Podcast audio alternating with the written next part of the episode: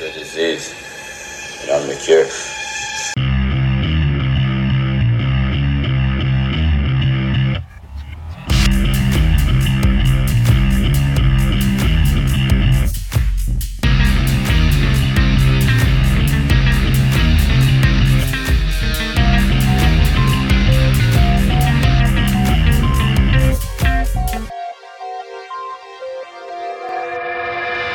Welcome to another episode of Vital Social Issues and Stuff with Chris and John Wayne. I am John Wayne. With me, as always, of course, Christopher Triana. Chris, how are you? How are you, my good man? How are you? How are you? What's the haps? Uh, I'm good, man. I'm I'm doing. Uh, you know, I, actually, I'm not.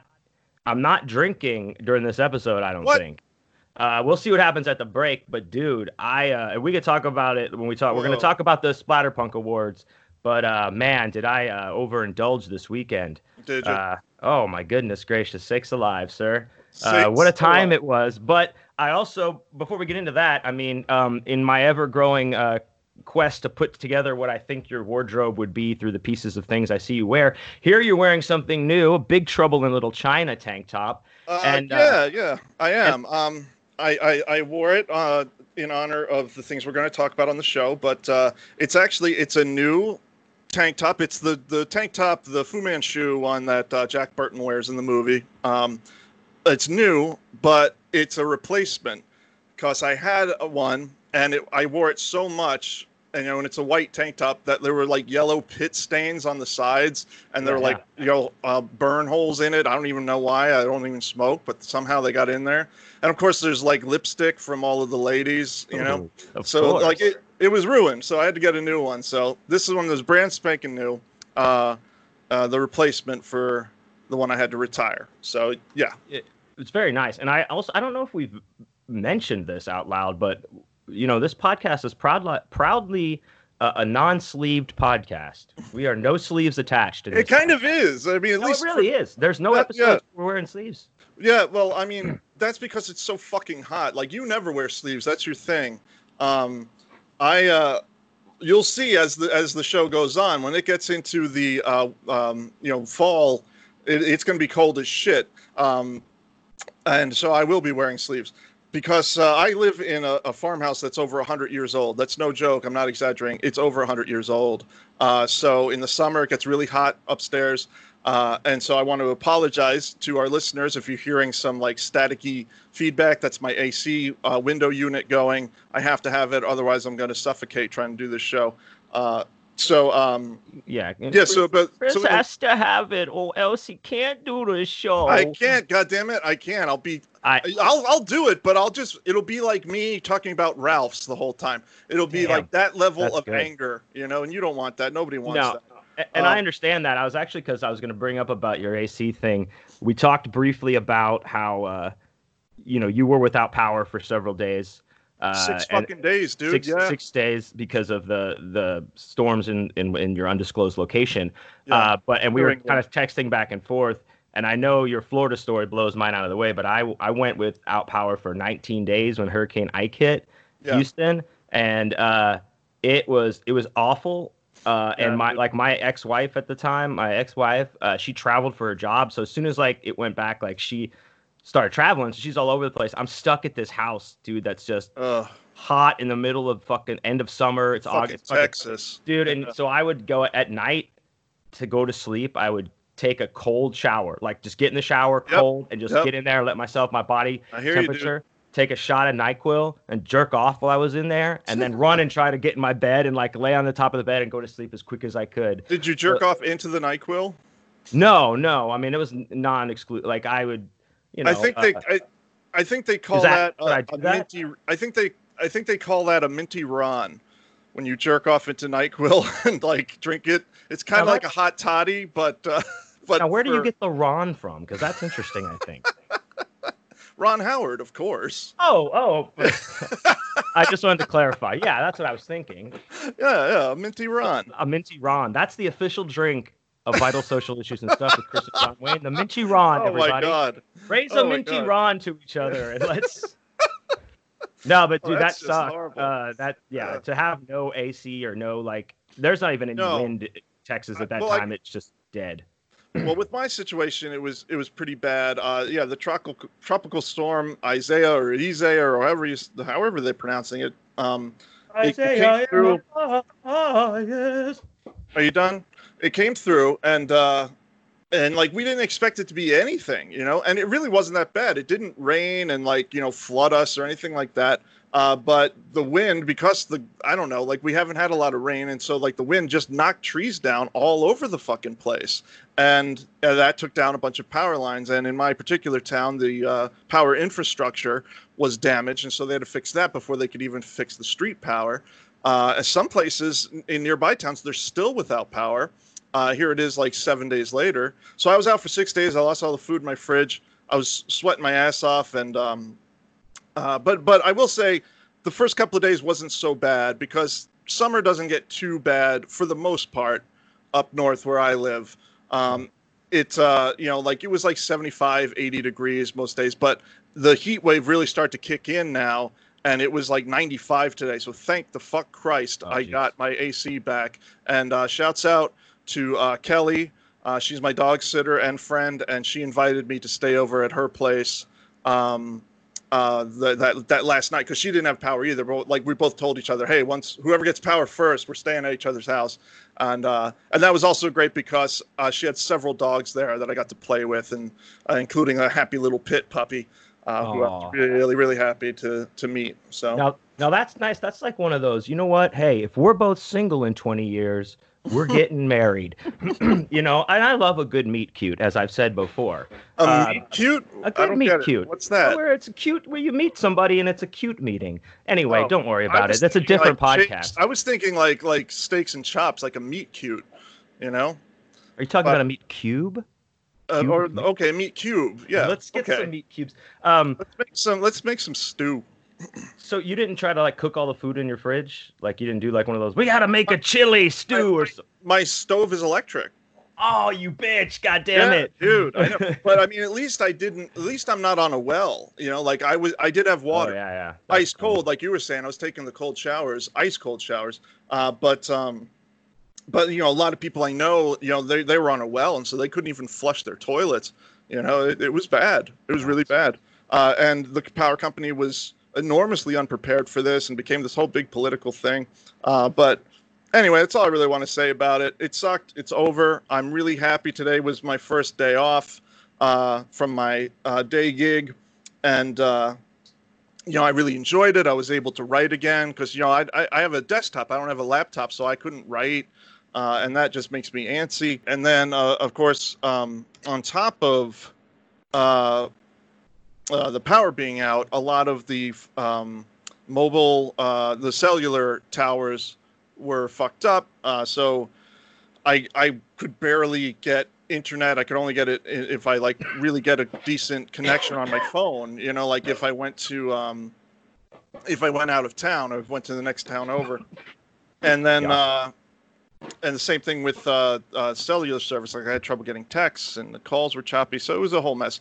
Uh, and it came at like the worst possible time because uh, the Splatterpunk Awards were this weekend. Um, you know, listeners, you're hearing this much later, but in in our dimension, it was uh, it was recent.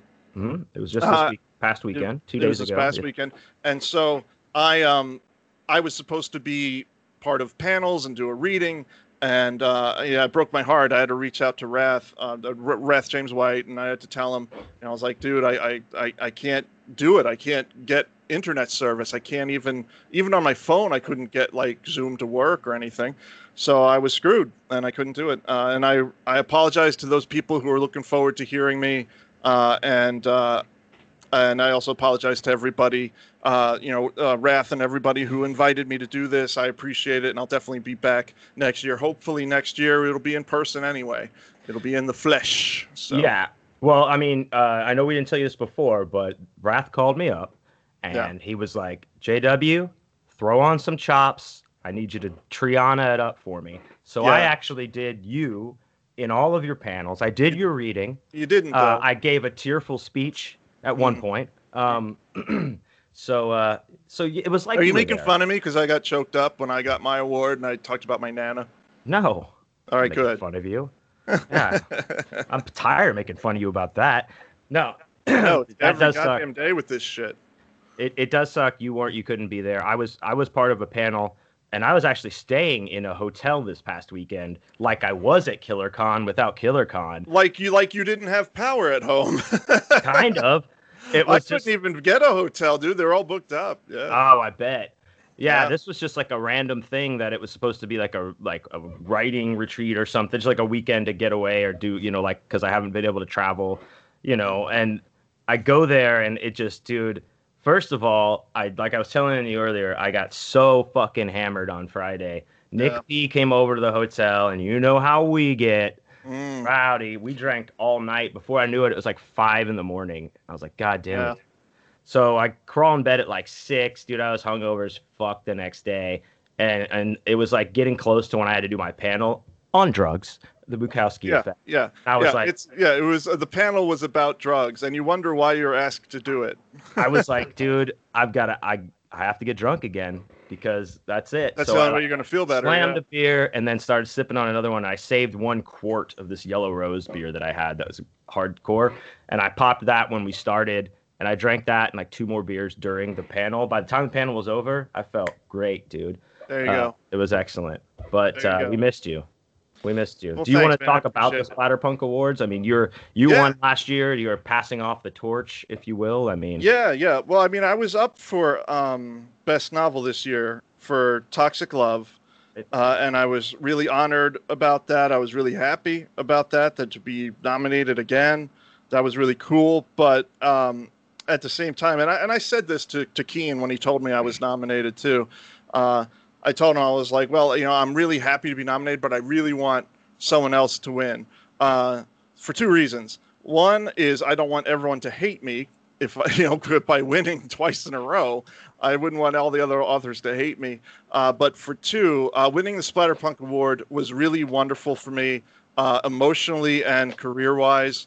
Uh, it was a big deal, and it and you know like it, it made me really really happy to be acknowledged by my peers like that. And I wanted someone else to experience that, uh, to to enjoy that, you know. And I'm really happy to say that uh, Christine Morgan uh, won Best Novel this year for Lake House Infernal. And it's funny because on the last show we were talking about this. that was our book of the week. Uh, no, no, No, it- oh, Book of the no, Week I was mean, visceral. yeah, but I what we- mentioned uh, I mentioned Lake House Infernal because I was talking about how you know she took up the reins for Edward Lee and continued his City Infernal saga, um, and and how like if that doesn't prove she's awesome, nothing does. And then sure enough, you know she ends up winning uh, best novel. So I'm really really happy for Christine. It's Yeah, much definitely. deserved. Shouts And out, Christine- Christine. Shouts out Christine Morgan. Uh, Christine does a, a, a lot for this genre. She contributes to contributes to it as an author. She also does uh, reviews for horror novel reviews. Pardon me. Uh, and uh, so she, you know, she's always promoting other authors uh, in the field. Uh, she's really a wonderful woman, and so I, I mean, it couldn't have happened to a nicer person. I'm really happy for her. Uh, I- I- Can I give, tell another Christine story real quick before we get off off of her? no, go um, for it. just like another little insight into like how awesome of a woman she is. She was already like going to BizarroCon when I started going. Like she Mhm. was a part of that community. And dude, like I would watch her walk around and she like had made so many personalized things for certain people. Like just all these people, she knew everybody. She made Yeah. these dolls that looked like like Michael Allen Rose and Sada. Uh, you know, it, it just like the incredible amount of care and she you could tell like she she just loved the community and and I She knew she, went through some hard times and all that. But She I always I always ad- times, always admired uh, her and you know looked up to her and she's plus she's talented as hell. Um, you she know, is. so She is. Uh, and yeah, she went through some very tough times. I mean, we don't have to go over it all, but um, she did, man. She had she had you know a lot of health issues, um, and I, I will say um, I was chatting with her uh, this morning, um, uh, talking about because we're both doing uh, well. I mean, they're they're done. We, you know, we both have splatter westerns that are coming out uh, through uh, Death Head's Death's Head Press, uh, and hers just came out today.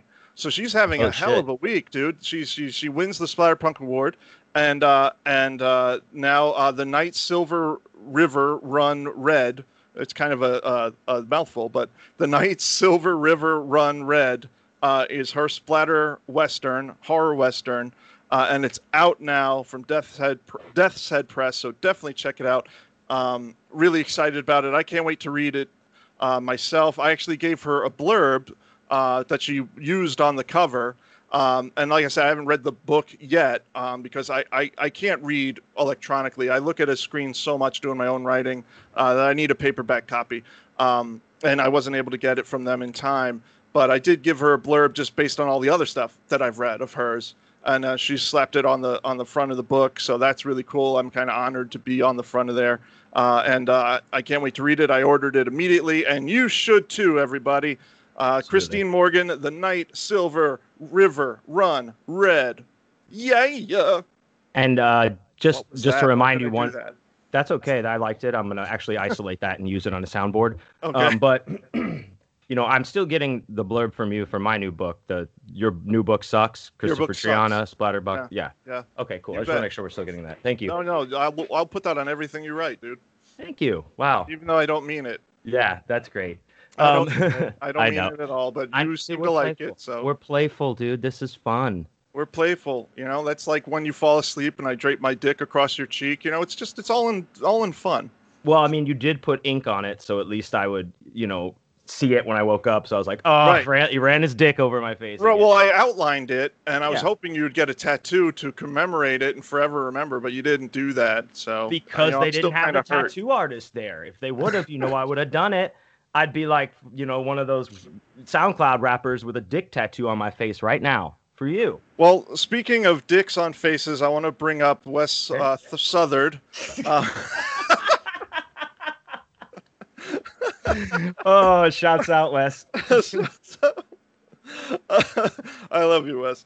Um, I want to bring him up because his novella, One for the Road, won Best Novella Splatterpunk Award uh, and I know he was shitting bricks, like he was so nervous about uh, being nominated.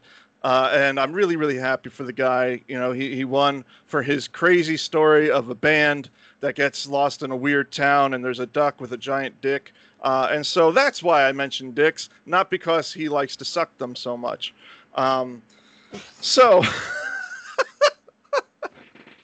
yeah, I bust balls of the people that fine. I really love. Nothing's so. wrong with that. Uh, I'm just saying he does. He, he knows that. He knows I love him. Um, also, um, best short story, and this is a this is the second win uh, for him. Ryan Harding, my man, who um, we're currently working on a collaboration together. I was working on it today because I'm finally done with my horror western. Um, he uh, won best short story for a story called Angel Bait, which was featured in uh, the Big Book of Blasphemy. I have a story in this too, but it's not. I'm not just pushing it because of that. I'm pushing it because it's a great anthology by uh, Necro, um, and uh, his story, Angel Bait, was brutal, dude. Like, uh, like, oh my god, it really made me gag. And to make me gag, I mean, I wrote body art, dude. It's it doesn't get nastier, but uh, Angel Bait was really fucking gnarly.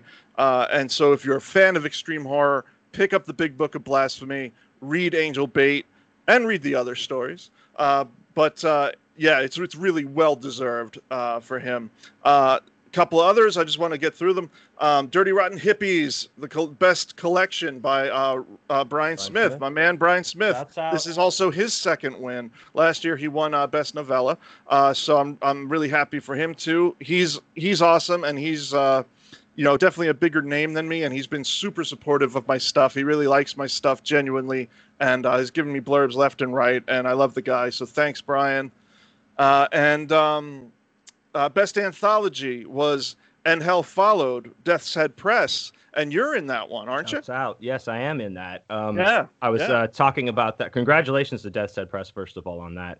I, I was talking about this on my other podcast. John Wayne Lied to You comes out every Monday. Check it out if you would like. Yep. Don't know, but uh, that was a very cool thing for me to be a part of that uh, anthology because I woke up one morning and I like was getting ready for work. Like I, you know, I was I, when I when I worked, I got up like 3 a.m. and I just have this mm-hmm. message from this guy named Jarod Barbee that I didn't really know. It just says, "Hey man, I got a paying gig for you. You interested?" And I'm like, well, what kind of Yeah. road are we? Uh, Is this a donkey show uh? So, but uh, you know, I hit him on, and he told me what it was, you know, and it was like an offer to be in this anthology, and that was really cool for me. I was like, wow, that's fucking badass. So, There's a lot of um, great names in the anthology. oh yeah, it's and it's full of so many great. It's great to be in there with all these badass writers. I mean, there's well. no names in there better than you know John Wayne, but uh, there's some because there's some good ones.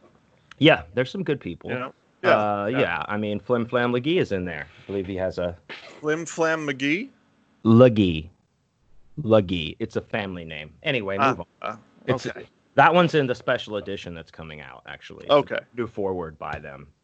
Well, uh, the one other uh, really noteworthy award of the night, uh, pro- uh, like in in a way, like I would say this is the biggest, the biggest. Um, it's uh, the uh, J.F. Gonzalez Lifetime Achievement Award, and this goes out to people who um, did the most for the genre of extreme horror, splatterpunk, uh, and that was awarded to Mr. Edward Lee, one of my personal heroes um, and he couldn't have been given to a more deserving guy. He is truly the king of splatterpunk, truly the king of extreme horror. So well deserved, Mr. Lee, uh, and uh, that's pretty much it for the Splatterpunk Awards. Uh, so so we can wrap that up.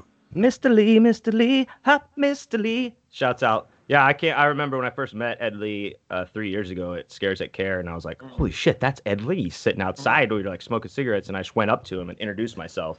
Yeah, You know, and uh, and now he I always first- he always talks to me. He always knows he's like, "Hey, here he is." Like he's a good Yeah. dude. no, he is a good dude, and he, uh, you know, I was on a a panel with him at uh, the last Killer Con, and I was just like, I can't believe I'm sitting here with Edward Lee and Wrath James White, and I was like, this is incredible. It was such a dream come true for me.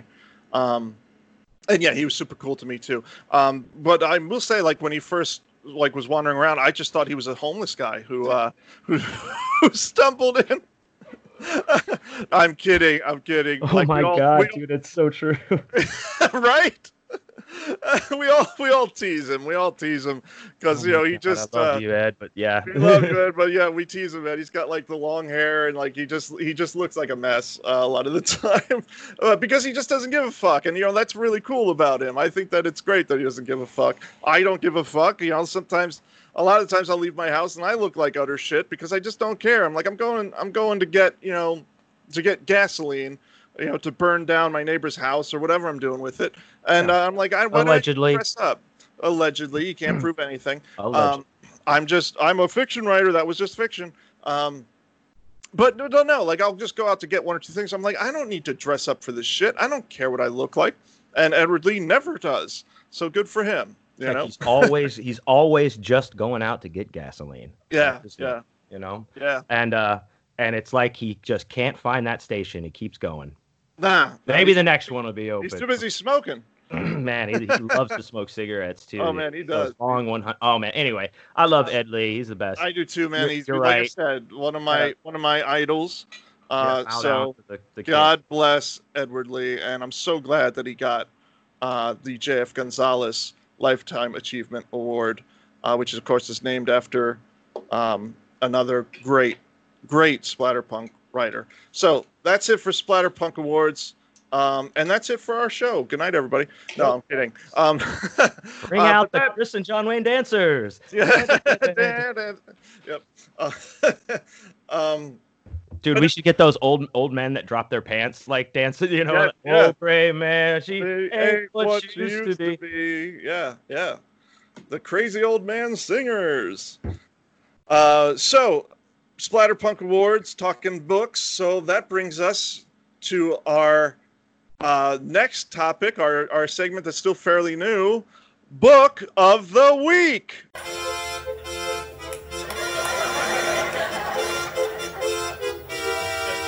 Book. Book. Book of the Week. Uh, and this this week, Mr. I'm handing the reins over to Mr. John Wayne to talk about a book that he really dug. So take it away, Mr. Comunale. Yes, sir. Uh, for uh, today's book, today's book of the week, This week's book of the week is uh, from Audle Press, and it's uh, C.V. Hunt's Murder House. I'm holding it up to the camera Dun, for dun, the dun. people. Um, this is uh, Carrie's latest book. Um, she just put out a collection recently. and It sold out very quick. But this came out a few weeks ago, and uh, I really like her Uh, but you said Carrie, but just so Uh, people C- know, that's C.V. Hunt. Yeah, I'm Yeah. yeah, CV Hunt. Uh, you know, her real name is Carrie. She goes by CV Hunt. That's her writer name. So It's because she's wanted for murder, and oh shit, witness relocation. you know, oh, again, again, allegedly, allegedly, I'll I'll be sure to edit this part out louder. she helped me burn down my neighbor's house. Allegedly. Technically, she killed. Oh, that's true. I she do have to make a first. I have to put a phone call into her about something. So let me read the blurb on the back of this before, or the the back before I get into this. It's not the house you should be afraid of. It's the people who live there. Lawyer Laura's boyfriend Brent is an author, and he's writing a true crime book about the Hallows Eve massacre. The publisher has given Brent a tight deadline and the opportunity to stay in the house where the massacre took place. But the basement creeps Laura out, and she's left questioning her sanity after she sees things that may or may not be there. When Brent begins to act strange, Laura writes it off to the pressure of his deadline. Is Laura really losing her mind, or is there something in the house that's changing the couple? So it's like a it's like a haunted house type story. Um, and one thing I I really like about uh, Carrie's writing uh, is her characters. Uh, the boy uh, the boyfriend in this book, the guy uh, that they're talking about, what's his name? Uh, Brent. He is such a fucking asshole. She writes it like to I hated this guy by like Yeah. page like 10 or something. I was like, yeah, yeah. oh my god this guy's awful and i also like she another great example of her character writing i think is the main character in ritualistic human Sacrifice. I knew you were gonna say that. Yeah, yeah. Yeah, so- Absolutely. Yeah. and, and so that's what i, I really dug, dig about her writing uh, in one aspect but i really also you know she leaves a lot of things that are kind of like hmm did did it happen or you, you Yeah, think that you think yeah. about and uh, this book like is no exception to that the ending especially uh, you know i'm not spoiling it but it is kind of one of those Whoa. it turns out it, that Bruce Willis was Keyser Söze. dude. And yeah they actually you know they because they've gone back and digitally replaced kevin spacey with bruce willis at Good. the end of all of those Yeah, uh, because Bruce Willis is a, is a real dick apparently, but he's not that bad. well no he's not we well, allegedly But but uh, real quick, I want to jump in and just say because you mentioned ritualistic human sacrifice, that was the first C.V. Hunt book that I read, and this was before I knew her and was friends with her and worked with her. Of course, she put out a couple of my novels through Grindhouse Press, including Full Brutal. Um, oh, i'm uh, so sorry I- you mean do you mean splatterpunk award winning novel full brutal Full by Brutal, christopher triana that's The right. forward by right. christopher triana Available now in, in in paperback, ebook, and audiobook. Uh, anyway, now that shameless self-promotion now that we're and thank you for pimping me. I appreciate it. Um, but no, the, uh, ritualistic human sacrifice by by C.V. Hunt, probably her most popular book uh, uh, to date. Um, I I read about it. Uh, like there was some list that someone put together of like the most extreme novels, and I had read all of them already except for this book. So I got it. I ordered it, and I didn't know that C.V. Hunt was a woman.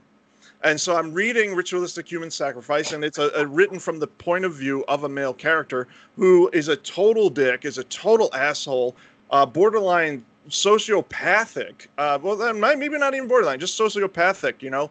And she credits uh, the book to uh, being inspired by um, uh, Bret Easton Ellis, who like you definitely can see that comparison, um, particularly like with the Patrick Bateman character. But it's still her own animal. Uh, and so I thought, reading that book, that it was a dude and I really liked the book, so I looked up CV Hunt afterward, and here's this this this little young like this like small young woman with with green hair, you know. Uh, you know what I mean by little? I mean like you know she's just like you know you like I expected this big angry man, and here's you and here's an Carrie, Ed you know? And you got not Ned Lee. No, you know you expect like this big angry man, and you get this um this very cool punk chick instead, you know. And uh, I love Carrie. She's really wonderful. She's she runs a great press. She loves her authors and she treats them right. Uh, and she's written many great books, not just that one. But it's just a funny little uh, thing. So uh, I'll give it back to you. Thank you. No, yeah, and that's and I can comment on that because I I actually met I met her just once at BizarroCon and we talked like uh for a long ass time about some shit outside. We talked about it before, and I got that book, and I was like, "Oh, this is her new book. I'm gonna get it." And I was reading it, and I was like, "Did it? Did I talk to CV Hunt? Was I Right. talking to somebody else? What the fuck?" Because I Right. it, it, it is it's so mind bending the way she writes. Like it's just uh, it's Well, great, it's and I and I like that her, her her yeah it's it is when she writes think- as a man, she's very convincing. Yeah. yes absolutely It, it, it it really like you know, uh, it really comes across like that. Yeah. Yeah, and her, you know, pen name or nom de plume or whatever Mhm. really is is pretty much non-gendered. So Yeah. I, which, uh, you don't you don't even know, you know, which makes it even better. I think. Yeah, Uh, yeah. It, it makes the cheese more binding, not necessarily, but Carrie's great. Uh, Oh, I CB love check, check her out. Uh, Murder House is awesome, particularly if you like those kind of uh, uh, outer limitsy type stories, um, Twilighty Zone type thing uh, ghost, you know, ghost element in it. So uh, check it out on Audle Audle Press right now. It is Check it. also you can buy it from them in the Grindhouse uh, dot com or grindhousepress.com shop page. You can get it from her signed. Uh, Check it. Check it. Check it. And before we get off book of the week, I do want to comment that I did finish reading The Totem by Tom Morrell. Yes. Uh, I was Oh, no, texting you, David. David Morrell. Uh, I, I was thinking of Tom Morello. He also wrote uh, The Totem of Rage Against the Machine, I think. Uh, uh, he's the guitar player from, never mind. Uh, Don't it, care. and uh, it was awesome. Um, I really liked it uh, until It's you a great book. sure- No, it's a great book, and, and like, uh, if, if those listeners may not remember, like this came up in uh, our vampires versus werewolves episode, and I mentioned this book because it's my favorite werewolf novel. Uh, Mr. John Wayne read the the novel and really enjoyed it, and now he understands why werewolves are better than vampires. Well, I don't uh, understand it, but um, it's uh, I'll fight to the death. You're right to believe it. Well, you loved the book though; I did love the book, and you it's know really what good. Yeah. it's very very good. Uh, anyway, no, uh, go ahead. Yeah, it's a great book. Read it. I suggest you read it. It came out in uh, 1979, the year of my birth. So um, Well, and the year and the year of our Lord, me. So it's um it was very good. So I recommend it. I was two in '79, and I was already a werewolf. You motherfucker! It's those goddamn chops and that fucking hog of yours. It's the chop. Anyway, It's the- uh, by the way, I, I did trim the you chops. trimmed. I noticed. They're not mutton chops anymore. They're just back to the regular old chops. But yeah, I've had chops since since I was old enough to grow them, dude. I've had I have had sideburns since I was like 16. Yeah. Um, I have sideburns too. I just keep them shaved down. yeah, It's the only cool. facial hair I could grow, really. yeah, So- it's not so- as cool. No, Uh, it's not. I'm not. You're right. But I appreciate the effort. You know, I, I know got titties you, I on know you my grew them out. Is that cool? I have titties on my shirt. Does that make me cool? That helps. Yeah. Well, you have titties. Period. So Thanks. yeah, you don't. Um, and you got like a bat across your titties anyway, or something, right? Some Ah. tattoo. Mm-hmm. Yeah. Heart bat. It's a bat. There. Well, yeah, it's like a heart with teeth and wings. Yeah. Oh, I'm flying. Look, Christopher, I love you. Christ. I want to. I want to issue a formal apology to everyone watching the video of this. Uh, and I want to revoke that formal apology. that was really, really scary. Um, Okay. anyway, I'm kidding. Uh, no, you have a beautiful body. Uh, but anyway, um, uh, I'm done. so, Would you hold it against me? Uh, so that's my book of the week, dude. Um, book of the week. All the right. week is So, wrapped up. Check it out. Uh, Murder House. Murder House, C.V. C.V. Hunt. Buy it. All and right, also, uh, so- we might as well say that she's pre-ordered uh, a, a special edition hardback uh, of Ritualistic Human Sacrifice that comes out in October to commemorate like its uh, release uh, year of something like that. So check those out too. I All right, we we love you, Carrie. All right, um, so let's get on with the show. okay. Uh, so last episode, Yes. we we showed what nerds we are. Um, uh, like we were just going on and on about you know collecting toys and how much we love old sitcoms and stuff. So it was super super fucking nerdy. And listening to it in retrospect, I was like, God, we're dorks. And I also thought, you know, if someone listened through all of that of us talking about, you know, collecting fucking toys and shit, God bless them because I wouldn't listen to it. Uh, you know, like I like two guys talking about like, oh, dude, and then I, it's like it's like you know, like if, you know, like when you're around a kid, if you're like unfortunate enough to be around a child, Mhm. and like the kid is like trying to show you some toy that's their, their toy collection. They're just like and this one? And like did you see? Did like it's this and the and you just want to smack the bastard. You're like yeah i see your fucking toy. Yeah you got a fucking toy. It's not interesting. Everybody has had toys in their life. Get the fuck away from me you know? And then you like kick them and beat them it's so bad that they die and then you have to hide their body and you end up in america's most wanted. And it's a whole thing. So like if you if like if you listened to the whole episode i appreciate it because we it was super dorky and i'm i'm borderline embarrassed so uh well, well, Chris, don't don't first of all, don't oversell it. Don't oversell it. Um, second of all, I I, I, I thought I. I thought it was uh, a coherent uh, uh, you know conversation, it's coherent at least a notch above childlike. No, Uh, it's, it's, it's, but it was our childlike wonder that brought it alive for everybody. Dude. it's it's That's coherent it's not as bad as listening to a child which is the worst um but it is uh it is super dorky and in many instances uninteresting uh, I think I think it's better once we get to the sitcoms. I think more people can relate, more grown-ups can relate. Uh, anyway, my point of bringing up that is that I wanted I wanted us to make up for it, and you agreed. Uh, I wanted to show that we're not just children. We may be children at heart, but we are men, and we are manly men. We are masculine men. Uh, you know, we have muscles and and and, and guns. Um, uh, maybe you don't have guns, but I have guns and knives and and tasers and all sorts of manly things. Uh, I'm drinking whiskey, which makes me want to shoot my gun. Uh, and okay. Well, that's a different podcast. That's a different yeah. podcast.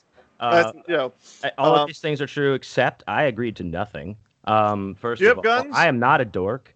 Uh, I'm not. No, I'm not a gun owner. so you have uh, a bunch of toys, but you don't have guns. So yeah, you are a dork. That's that's like that's like the test. Well, I resent that. Uh, but you know, You I mean, resemble that. that's just your uh, It's just your opinion. opinion, man. man. Yeah, I know, I know. Uh, no, um, but uh, but yeah. Um, anyway, We're men.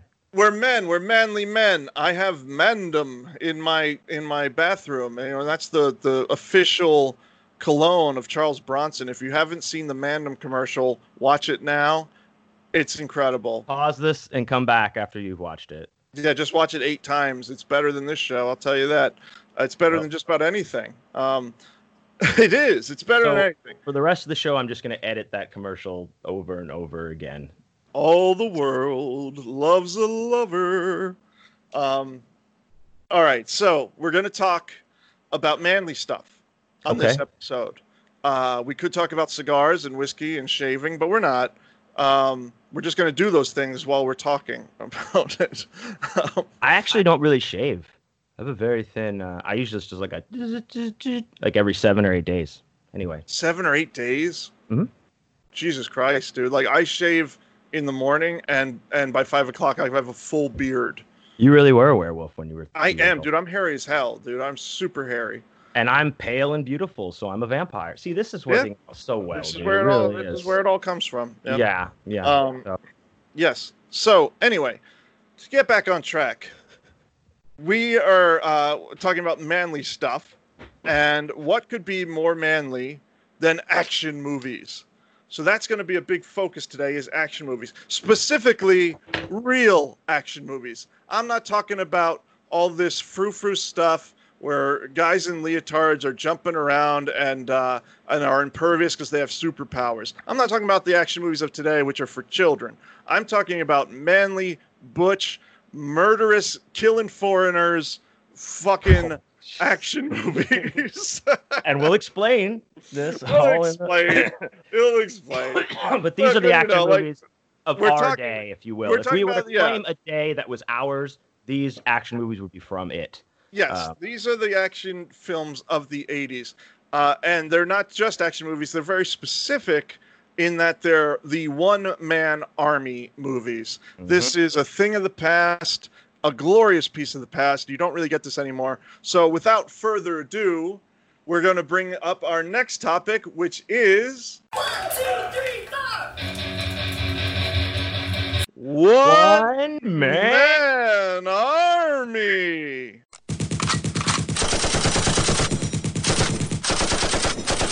Uh, yeah, one man armies, baby. man Uh, armies.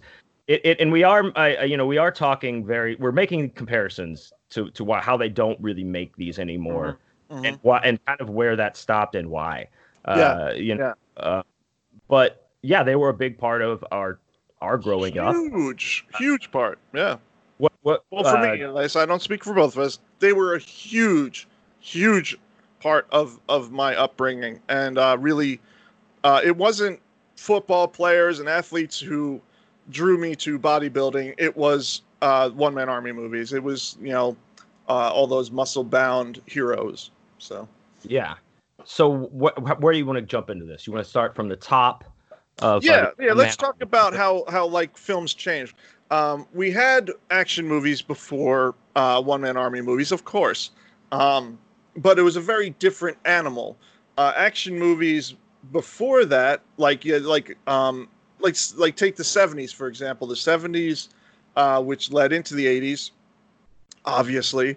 Uh, those films were more like The French Connection and um, and Taxi Driver and Dirty Harry. These were like uh, like the, the the people were badasses, but they were different. They weren't like super big, muscular guys with giant M60s.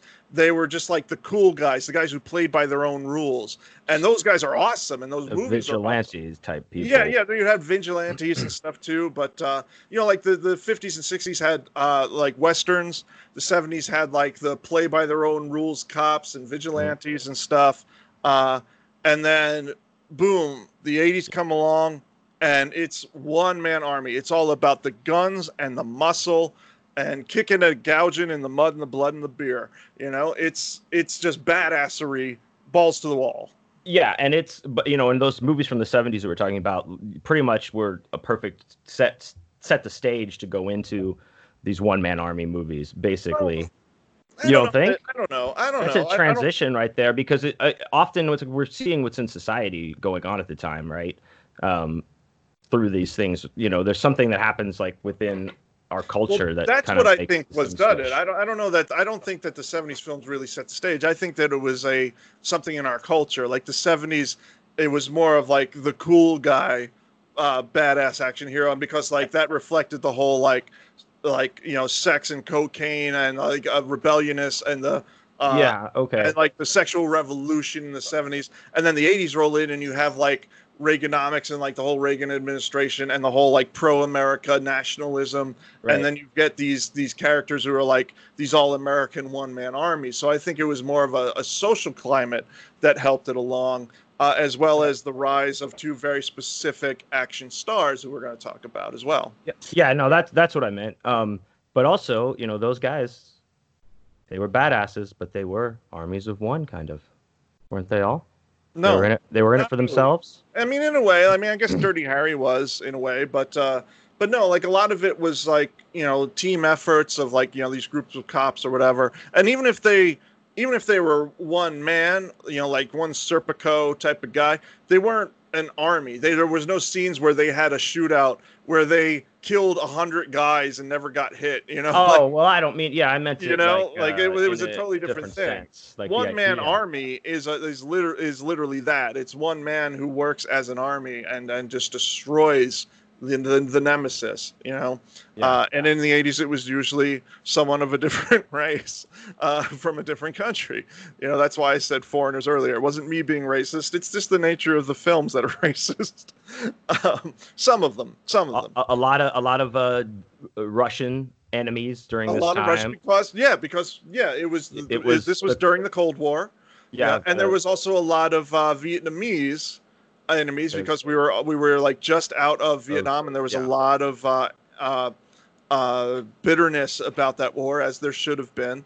Um, and so, like, yeah, and so like there was the Russian enemy, there was the Vietnamese enemy, uh, there was the quote unquote red enemy, because it all goes boils down to Communism. communism. damn commies. Yeah, damn Um, commies. Now, So- don't you think it sucks that they chat in the when they remade Red Dawn, they changed it like I Didn't change the whole- I, don't, I- I, didn't see that shit, dude. I I'm not that. entertaining That- the idea like, of wa- until you said that, I forgot that they even made that. I haven't watched it. I won't give it the time of day. Like my Red Dawn is the original, the Shit, Russian. yeah. It really did scare me. If it was a propaganda film, did it stand? Avenge me! Sorry, I don't want to try. I guess too far off, which is my want to do. Um, so That's all right. That's all right. Swayze didn't really have a one man ar- one man army thing, but he had a lot of action movies. You know, mhm. dude, he ripped that guy's throat out in Roadhouse yeah. What? Why are we talking Yeah. about Patrick Swayze? What happened? because you mentioned Red Dawn, and he's in. Oh, oh, oh, yeah, yeah. Wow, I thought I missed something there. I was like, uh, I passed it back to you to Mhm. take it back. I said, I'm sorry for derailing us, and you you allowed me to further derail. I thought I was Well, having. you- I you thought were I was having doing- a stroke. You were no, you were doing bongs, and that that's what happens when you All do right, bongs. Grandpa, let's start yelling at clouds. You did bongs, man. You know, I say this because someone has to intervene. You're right, man. You're you're you're suffering from marijuana poisoning. Yeah, you're right. I gotta take the medicine. To no, get- it's it's the most harmless drug I, I there is. Uh, anyway, um, one man armies. Yes. So we're going to talk about this, and uh, I don't know. I don't know exactly which was the first one man army movie. I think it's debatable, but I'm going to I'm going to put my money on First Blood with Sylvester Stallone, the original Okay. uh, where he goes up against you know the police force. Uh, of course, that's based on the novel by David Morrell, the same author who wrote The Totem, which we were just talking about. I brought it up. See, Yep, yep, yep. You know what's up. Um, at my notes here. there you go. Your notes that tattooed on your arm with all your other tattoos. Yeah, memento. style. Yeah. Uh, so I, th- I really think First Blood was where that shit started uh, because that that movie was really groundbreaking and that's a really solid film. And I don't mean it's a solid film as far as one man armies movies go and it's just like oh it's a fun action movie. Uh, it's not. It, it- it's I mean it is, but it's not just that. I mean there's a real uh, social and political message to that film. It's a very emotional movie. The ending really chokes me up every time I watch it. Um, you know, so I think First Blood is like the mature one man army movie, the one that really has uh, depth and drama to it. And Stallone's performances in it is exceptional. People like to poke fun at Stallone, uh, but uh, the guy is is really talented, and um, and that movie really shows it. And I know many people I've shown that movie to who did not expect it to be what it was because they they're familiar with like Rambo and like the the the silliness um, and the Yeah. over the over um, the Actually- overzealous nature of the sequels. Yeah, I mean, Uh, it, which- it became a Saturday morning cartoon. So if you had It no, did. that it, it that, literally did. Yeah, Yeah, I know, yeah, I mean, figures. yeah. but you, um, if but like here's the that. thing. Here's the funny thing with the First Blood series, right? Like First Blood, the novel, and the and the movie, the original movie, uh, specifically the movie. Let's uh, because of what I'm getting into here. That movie is all about like, wow, war really fucks people up. War traumatizes people. It damages them. War is horrible. And then the sequels are like, "Duh, duh, duh, duh, duh, duh, duh, duh, yeah! Like the sequels are like war rules, and it's just like him just slaughtering people. It's just like a celebration of guns and violence, and it's like the total antithesis of First Blood. You know, and yeah, First Blood 2 was the sensation, and it was like super popular, more popular than the first one, but it totally misses the message of the original story. Well, as sequels often do, regardless, it seems like. True, you know, but but, not all, not in all cases. Also, but, I would but, say, but I think none so much as that. I don't think any sequel has completely missed the point of the of its predecessor more than the First Blood series. Can you think of one that's like even remotely gets it wrong? It's the com- it's the complete fucking opposite. You know? yeah, I'm sure I could if I wasn't marijuana poisoned. Um, and another. Uh, Well, you know, could if I wasn't always right. And I'm Well, totally that's true, and so that's why I want to ask you this before I forget. Now, did Commando? When did Commando come out? after I believe After? Okay, because I that's where I was confused. I was like, I don't remember dates. definitely a I'm- one man army movie. Yeah, Um, isn't that what a commando is? Like that's C, one, C also one man army, uh, army of one. I'm looking up right now just to double check. Look it up. Chrissy, look it up.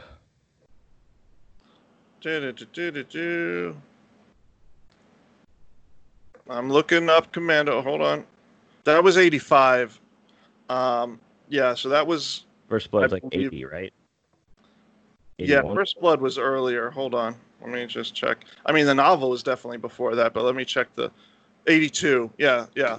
right Uh, there. First Blood was definitely before uh, the Arnold stuff and everybody else's stuff.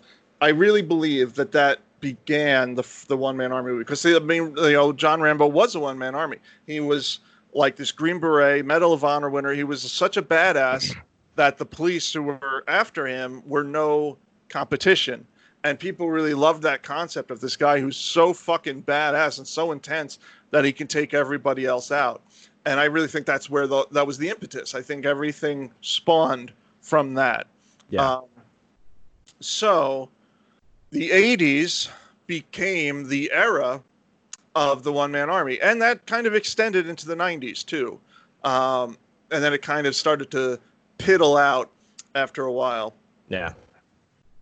Uh, so we can talk about some of the other one man army movies like Commando, uh, which was. Uh, it was. It, I don't know if it was the first starring role. I think Conan might have been the first starring role of Arnold Schwarzenegger. I think it was. Or Hercules, one of those. well, no, it's yeah, Hercules, in New York or something. Yeah, yeah. Yeah. Where, where he he spoke such poor English at the time that they actually had to overdub him. Yeah. And the guy who does his voice, he sounds like Ned Flanders. He's like this, oh hey hey, you know, like it's so funny when you watch it. But that barely counts as a movie anyway. Uh, uh, like a real movie from a real studio. Yeah. Um, you know, you like he was in Red Sonja, and then onward with the Conan movies and all of that. But uh, Commando was like a whole different animal. That's when he really got the one man army thing, and that's where the whole feud uh, between Stallone and Schwarzenegger started. Uh, and we're going to lead into that. Right. So we don't I, we don't have to talk anymore about that right We're not going to do it right now, Um, but um, let's just, like let's just talk about one man army movies in general. Of course, you've got Rambo. Of course, you've got uh, Commando. Uh, but there were others as well. One of the big ones being Chuck Norris, Right. who had Invasion USA, which is one of the one of Cannon's finest uh, films. Yes. A, a totally ridiculous movie. Him in the fucking jeans and the fucking denim vest with the dual Uzis. oh yeah. And like in his he would do fight scenes like high kicks with jeans on and shit. Oh yeah, Uh, yeah. Chuck Norris was a badass. Um and he also just became a cartoon. No, totally, totally. And- uh, but but like that that movie particular is my favorite Chuck Norris. When he drives the truck into the mall and there's that big shootout. Oh my god, it's so funny and so so ridiculous. Uh, but he too had like the whole like Vietnam angst thing with uh, um, Missing in Action, the Missing in Action th- series. He did that. Uh, Yeah. But of course, he did more badass karate stuff, you know, with, with Bruce Lee and everything as well. So he he was a big part of the one man, army movement too. And then we had others come along, and who weren't like the big muscle bound or karate champion types, and that really started with Die Hard, uh, with Yeah. with Bruce Willis. You know, he was kind of like an everyman. Uh, yeah, it's the everyman's uh, action one man yeah, army. yeah. Uh, This one, your yeah. dad could sit in the chair and be like, you know what? I bet if I lost a couple pounds, I could probably do that. I could do that. Yeah, Uh, right, right. Yeah, sure you could. Yeah. no, I'm serious. You know, I quit drinking for a week. I get back out there. Sorry. Oh, I also got a couple beers while you were gone. Okay, good, uh, good, because that's part of the show. Um, yeah, yeah, it was like the whole thing, like you were saying. Um, you know, it was like the the regular Joe, uh, but almost borderline supernatural ability in uh, in taking down a whole Yeah. legion of of terrorists. I love Die Hard. I think it's one of the greatest, probably the greatest action movie ever made. It's really fucking fantastic. I love that movie. It, Uh, it is hard to dispute that it's a great movie, a great it's action really, film. It's really Um, great. Um, What's the bad guy's name again? I always forget. Uh, he Hans Gruber. Yeah, but uh, the actor. Um, fuck. Oh, it's uh, Alan Rickman. Alan Rickman. Yeah, the great Alan Rickman. You know, uh, as uh, Yeah. it- it's just a, it's a great movie. You're right. It's a fantastic film. It's really good. Um, and that was, you know, definitely, you know, uh, changed the way people looked at him because when uh, when that trailer first came out, and it was like an action trailer, and people saw Bruce Willis. They knew him from like Moonlighting and stuff like that, and they laughed. Like people Yeah. laughed. Uh, but that movie went on to be this enormous success, and uh, and so yeah, that movie that movie's pretty great. Uh, it was actually first uh, intended for another actor. Do you know who was in, initially where the story came from? Um, it was intended for one. Uh, no, Not Wilford Brimley. no. Um, Uh, Huh. No, it was actually it was a the the book itself was a sequel to another book that became a Frank Sinatra movie. So it was in a way it was kind of like okay, Sinatra's going to pick up the role that he left off, but he of course he was, you know, 105 years old at that time, Yeah. and so that wasn't possible. And so they kind of reworked the story, changed the name of the character and everything, and the the uh, script is of, of Die Hard is very different uh, than the book that it was based on. Um, and the name of that escapes me at the moment, but um, yeah, that's where it originated. Uh, great movie. Some of the sequels are really good too. Not all, uh, but I really like part three. the, uh, the one with Samuel L. Jackson. Yeah, was yeah, that's part good. three. That's a really good one. And Dude, and, the uh, video game for that, we had that at the software store when I worked there with Nick P back in the day. The PlayStation game of Die Hard 3 was bad ass, dude. You got to use Yeah. the gun at one point, Mm. and then, uh, oh man, it was cool. I remember it being cool Cool. at the time. Cool. Yeah, it came with that sandwich board that he has to wear and everything. Oh, Uh, yeah. yeah, no, I was gonna say I don't think so. Yeah, they had to change that sandwich board when they showed it on TV. Um, sure. uh, and even on um, premium channels and everything. Like they changed it to.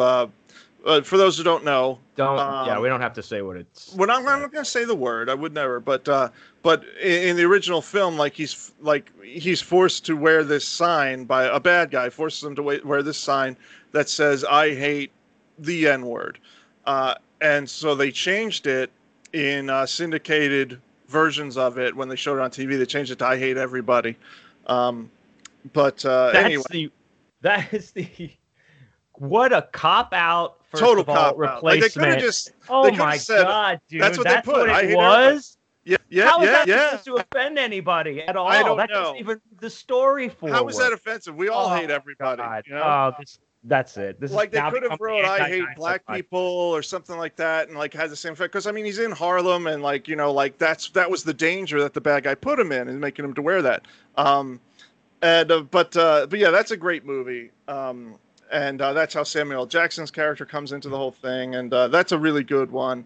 That too was not in, initially uh, going to be a Die Hard movie. It was a script called Simon Says, and um, and uh, it was just reworked to become a Die Hard movie. And then uh, uh, many years later, they did Live Free or Die Hard, which is one of the most over the top, insane uh, action movies ever. It's so much fun. It's it's. I mean, you talk about like borderline su- supernatural. Like the stuff he does in that movie is absolutely insane. I don't know if I saw that. Is that the one? It's really kid? fun, dude. It's Live Free or Die Hard. It's it's Die Hard Four. It's absolutely nuts. It's so good. Uh, and then um, later they did like uh, what the hell's it called? A Good Day to Die Hard, and it's like he's in Russian. It's terrible, absolutely awful. You know, they did they make the big mistake where it's like, and here's his son. And That's what I like, was- uh, You know, That's like bringing in, you know, seven or whatever to the to the to show. marry children. Yeah, Yeah. yeah, It was just like, geez, it was, you know, it's kind of like um, uh, Indiana Jones's son in, in the fucking Crystal Skull, which is one of the worst movies ever made. It's Um, it, it it would be bad even without that the son Shia LaBeouf guy, but it's it's he doesn't do it any favors. Dude, that movie is a steaming pile of garbage. But uh, anyway, we're talking about one man armies. So Indiana when- Jones doesn't really count as one, I don't think. Okay, no, I don't think so either. Uh, I mean, maybe some in a Venn diagram situation, possibly, but not really. Like maybe parts of it would cross over. But where did we get to these one? You know, we're, there's one man army movies that are based in uh, reality based, if you want to say. Right.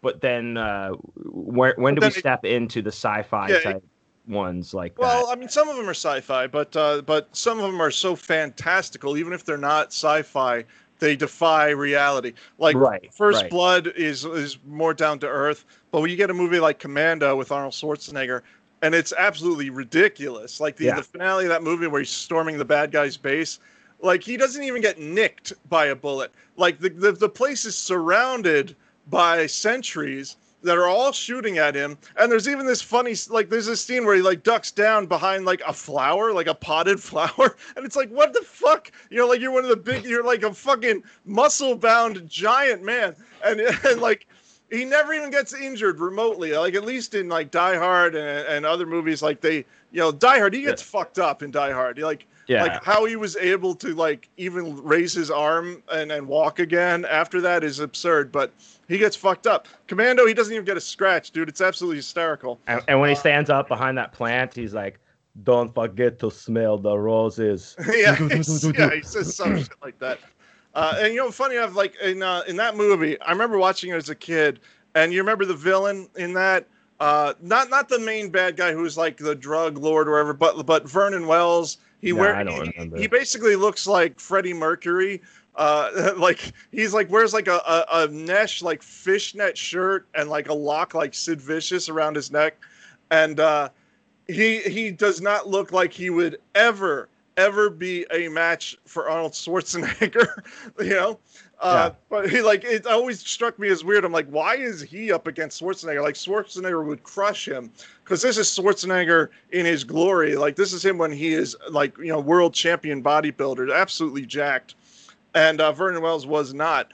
Uh, but uh, later on, I met Vernon Wells in person at an event that I was doing, and uh, you he- punched him right in his stupid face. I did. I was like, this is what you get. But no, like he's not a big buff guy, but he is so tall, dude. He must be like close to seven foot. He's really tall. So I guess that's why they put him in the movie, but it doesn't really transfer over in film. You don't really notice that. Yeah. Uh, but anyway, um, Commando is a really great example. It's like the it's the pinnacle in a way of the one man ar- army movie because it took it one step farther than First Blood. First Blood had like a good like a dramatic story, whereas Commando was like, "Fuck that! We're just going to be absolutely ridiculous and have Arnold just kill everybody," and it's great. And that and that also I think was like where the one liners came from. Uh, even though like Stallone and other uh, and Lundgren and all those people like started shooting off the one-liners too. I think Commando is really where it, it began, where it was like the whole McBain type of thing, where like you know, where he would like uh, like there's that scene where he like grabs the guy and he's like, "Remember when I told you I'd kill you last?" And he's like, "Yeah, I I lied,", lied. and he drops him off the thing, Yeah. and uh, and then like you know when he kills Bennett, he's like, and you know he, he like pins him to this exhaust fan, and there's like exhaust blowing out of Bennett's chest, and he, and he says, "Let off some steam, Bennett," you know. Yeah, and, Uh, and and it's like those. He, he- you just have to. That's what set the the tone, like you were saying, to to imbue these action stars going forward with this kind of uh, like invulnerability, some kind of otherworldly power. But it's accepted. I. It's like a form of magical realism. Do you not agree? Yeah. Like you go in there, these Totally. rule. These are just the rules for here, and you know this guy's a badass. And yes, Right. You just have forty people it. are gonna shoot Yeah. guns at him, but none of them yeah. are gonna hit it. You, You, know. can't accept real. You, you can't expect realism from No. these movies because you'll just get frustrated and cranky. Uh, you have that's to not what they're about. Take the No, ride. it's- they're- fun, they're about fun. bitch. No exactly. you stupid bitches. No, they're about. They're just fun movies. They're about fun, and you just have to kind of lose yourself in them and suspend disbelief and just be like, yeah, this guy's impervious. Yeah. Uh, I mean, if you can do it for fucking, you know, uh, uh, Marvel and, and all of those, you can do it for these. You know. Uh, so uh, yeah, so there were a, a, a lot of these movies, and uh, some people tried to be uh, big stars and didn't have the same amount of success, like Dolph Lundgren as the Punisher Yeah. and He-Man, which we talked about. Uh, rest, rest in power. he's still alive.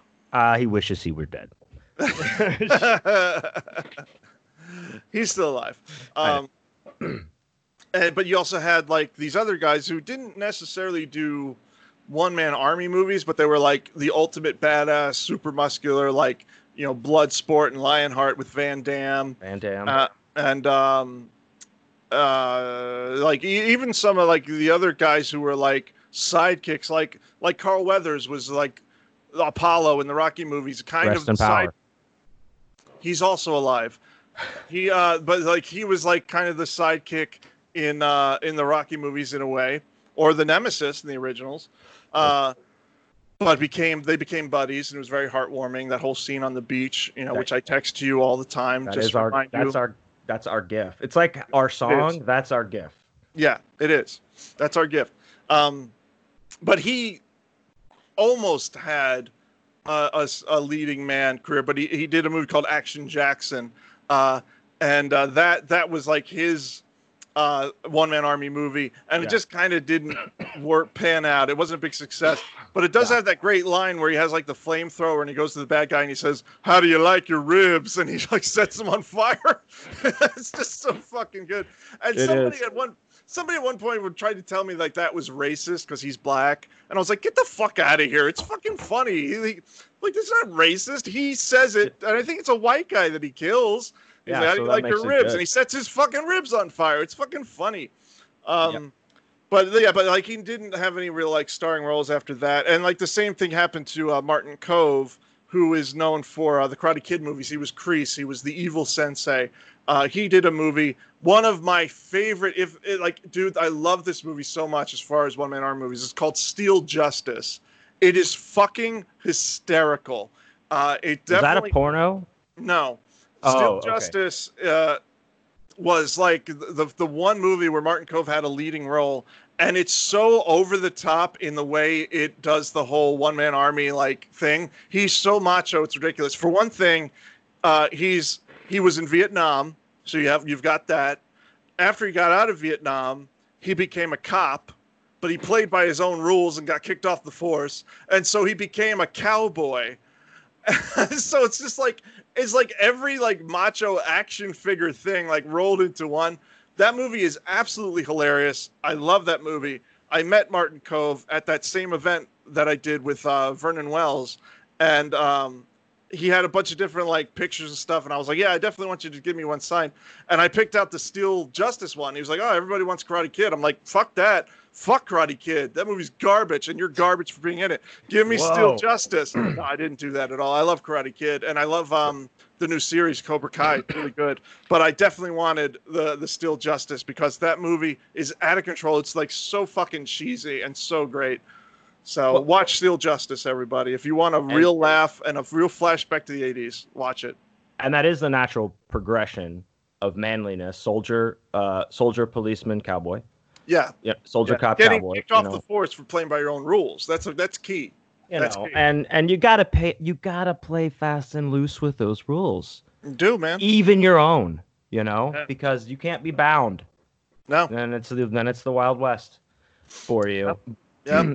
but I'm sorry. what about uh so what do you think that do you consider the running man a one-man army movie kind of in a way, in a way, because he like just kills one of the badasses after another. yeah Um, so in a way, yeah, it is. Even though it's like all by hand and and it's not really like a lot of guns or anything.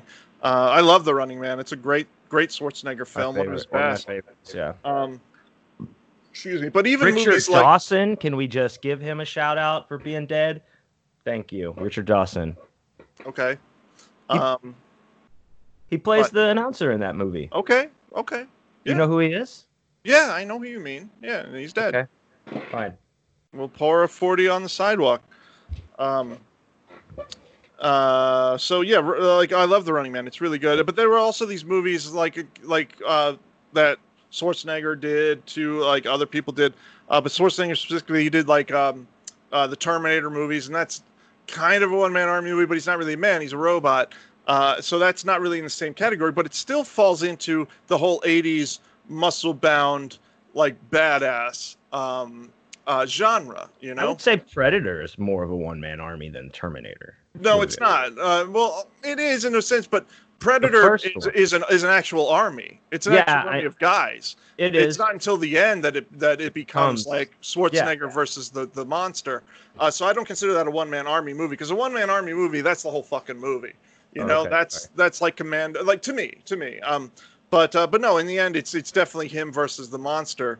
Uh, but I love that movie. That movie's fantastic. In fact, um, that was uh, very much my in a lot of ways it was my introduction to like not horror movies because I was already into like uh, you know vampires and werewolves and stuff by then, but uh, this was like the first gory movie that I ever saw, uh, and I and I was like ten or something. And when it came to the scene where like the bodies are hanging from the trees and they're all skinned, hmm it, it, it like I had to like turn away and cover my eyes. I was so scared, and uh, I was watching it with my dad. Like he had rented it because he was into action movies. I don't think he even realized there was like an alien in it. He probably wouldn't have rented it otherwise because he liked action and espionage, and he thought horror was stupid.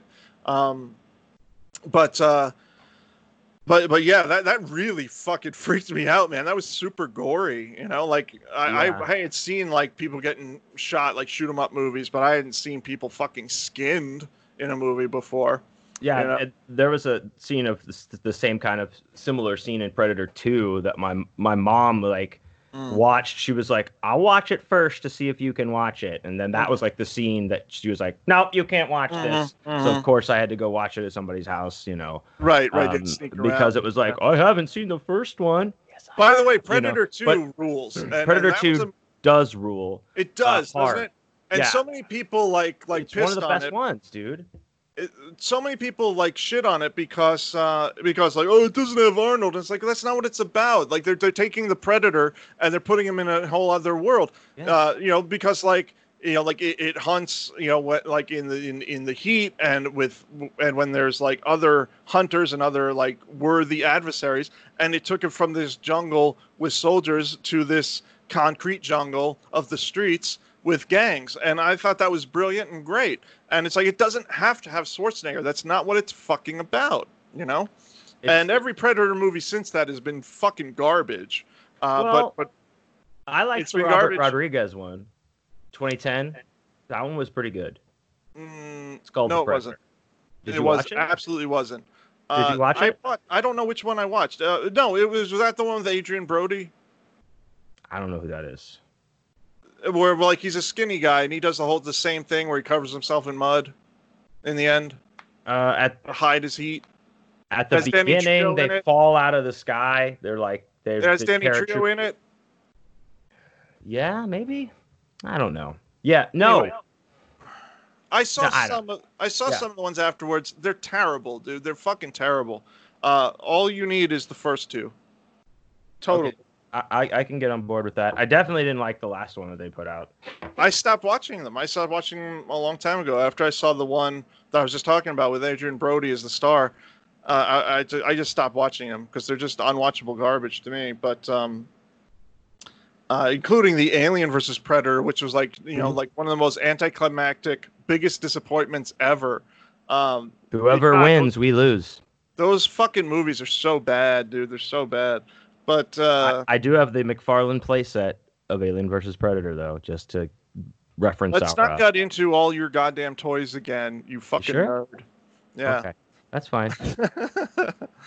um, anyway, I think we, I think we, It is the one with Adrien Brody and uh, Danny Trejo. yeah, it fucking sucks. That it's movie pretty sucks. cool. It's No, pretty it's cool. not. It's You should terrible. watch it. You should. I did it. watch it. I saw it. I'm talking to the people garbage. at home. You should watch it, people. No, you, you know what you should do instead? Pour bleach in your eyes and save yourself the three dollars that you would spend renting on that piece of shit. Uh, anyway, I think we've talked about. I will give you Nick's Vudu password, as I said Oh, before. oh my it's god! on If there, you so fucking mention this again, if you me. mention like his fucking, if you mention Nick P's fucking Hulu or whatever account again, I swear to God, I'm gonna smack you in the mouth with my dick. You mention this every fucking show. Mhm. Shut the fuck up about it already. I will not. Jesus Christ! Stop it. Ugh.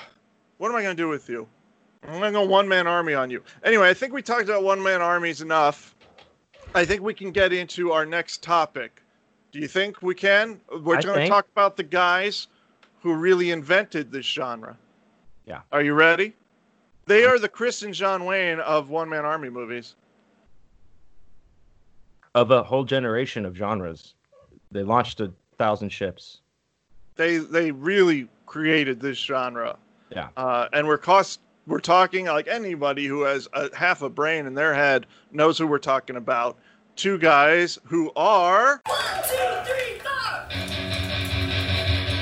Stallone, Stallone and Schwarzenegger. So we're gonna do a little bit. Want to live. We're gonna do a little bit of uh, hey yo Stallone and Arnold Schwarzenegger. Oh, we're it's gonna do a little bit of both for of them there. These, Huh? The impressions are gonna get bad quick, probably. Yeah, let's not do them anymore. Uh, that's just gonna get annoying. Um, Hey, you're being uh, really rude. I'm doing my best. you see, know? here he goes. Uh, he hears annoying and he's like, I gotta bring it. Uh, So before you talk about Nick P's fucking account, uh, let's get into Stallone and uh, Sly and Arnold, our boys. They are. Uh, they're right up there with Roy. Uh, these two guys in- really invented the one-man army genre. Like we talked a little bit about First Blood and Commando, but um, and, and they are the names that you ultimately think of when immediately, yeah, like who even if you don't believe that too bad you're wrong but you're always going to think of these two guys Who the fuck else would think of someone else? I mean, like, I mean, yeah, you got Dolph Chuck thinks himself Norris, pretty highly dude Well, Dolph didn't really didn't really um, break off until like the '90s, and had uh, a couple of things that he did that could be counted as one man armies, but they're totally forgettable. You know, like the Punisher is the only one I can even think of offhand. Uh, so yeah, it was really down to Stallone and Schwarzenegger, Sly and Arnie, uh, and these two really had a rival back in the day. They had a rivalry. Did- did- was it started by something between them or was it like a media kind of based No, it was media based. They they didn't have any like it wasn't like you know uh, Stallone stole Arnold's woman or anything like that. It wasn't like a hatred based thing. It was just kind of a competition, uh, which at the time was kind of like they were kind of like you know young guys and they were super competitive, and so they kind of like fucking hated each other, you know. And uh, it's all good now because now they're really good friends. Now they they really like love each other. They work together. They're bros, and uh, they they kind of like laugh at their competition and everything. Uh, but yeah, you had these two guys, whereas Stallone really started off as like a screenwriter and actor uh, with Rocky, and um, Arnold, of course, was the world champion bodybuilder, an Mhm. absolute um, like the perfection of the male form, and uh, and and he got into movies because of that. Uh, and uh, it's funny because both of them were these big men, the big stars, and they both talked like they had a mouthful of shit, uh, which is kind of funny, you know. Like when you think Mhm. about it, like Arnold now you are being really rude dude I'm being so so rude, but uh, Arnold had uh, had the thick accent, yeah and nothing against him. He he speaks English way better than I speak a second language, so you know, props to him. But he he really like the accent was really thick, and sometimes you couldn't understand him until later on. He got better and better, and he like you Right. can totally understand him now.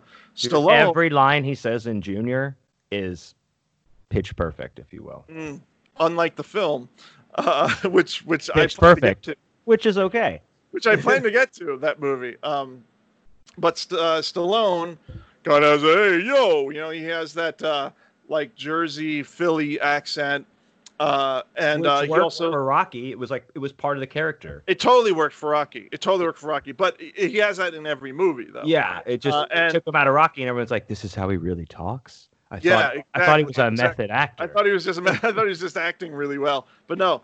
But he lays it on thicker in the Rocky movies than he does in other stuff. He kind of tries to hide it in other stuff. Uh, but he's a, he, but he's a very articulate, intelligent man. He Like just Death Race. Yeah, and Arnold is too.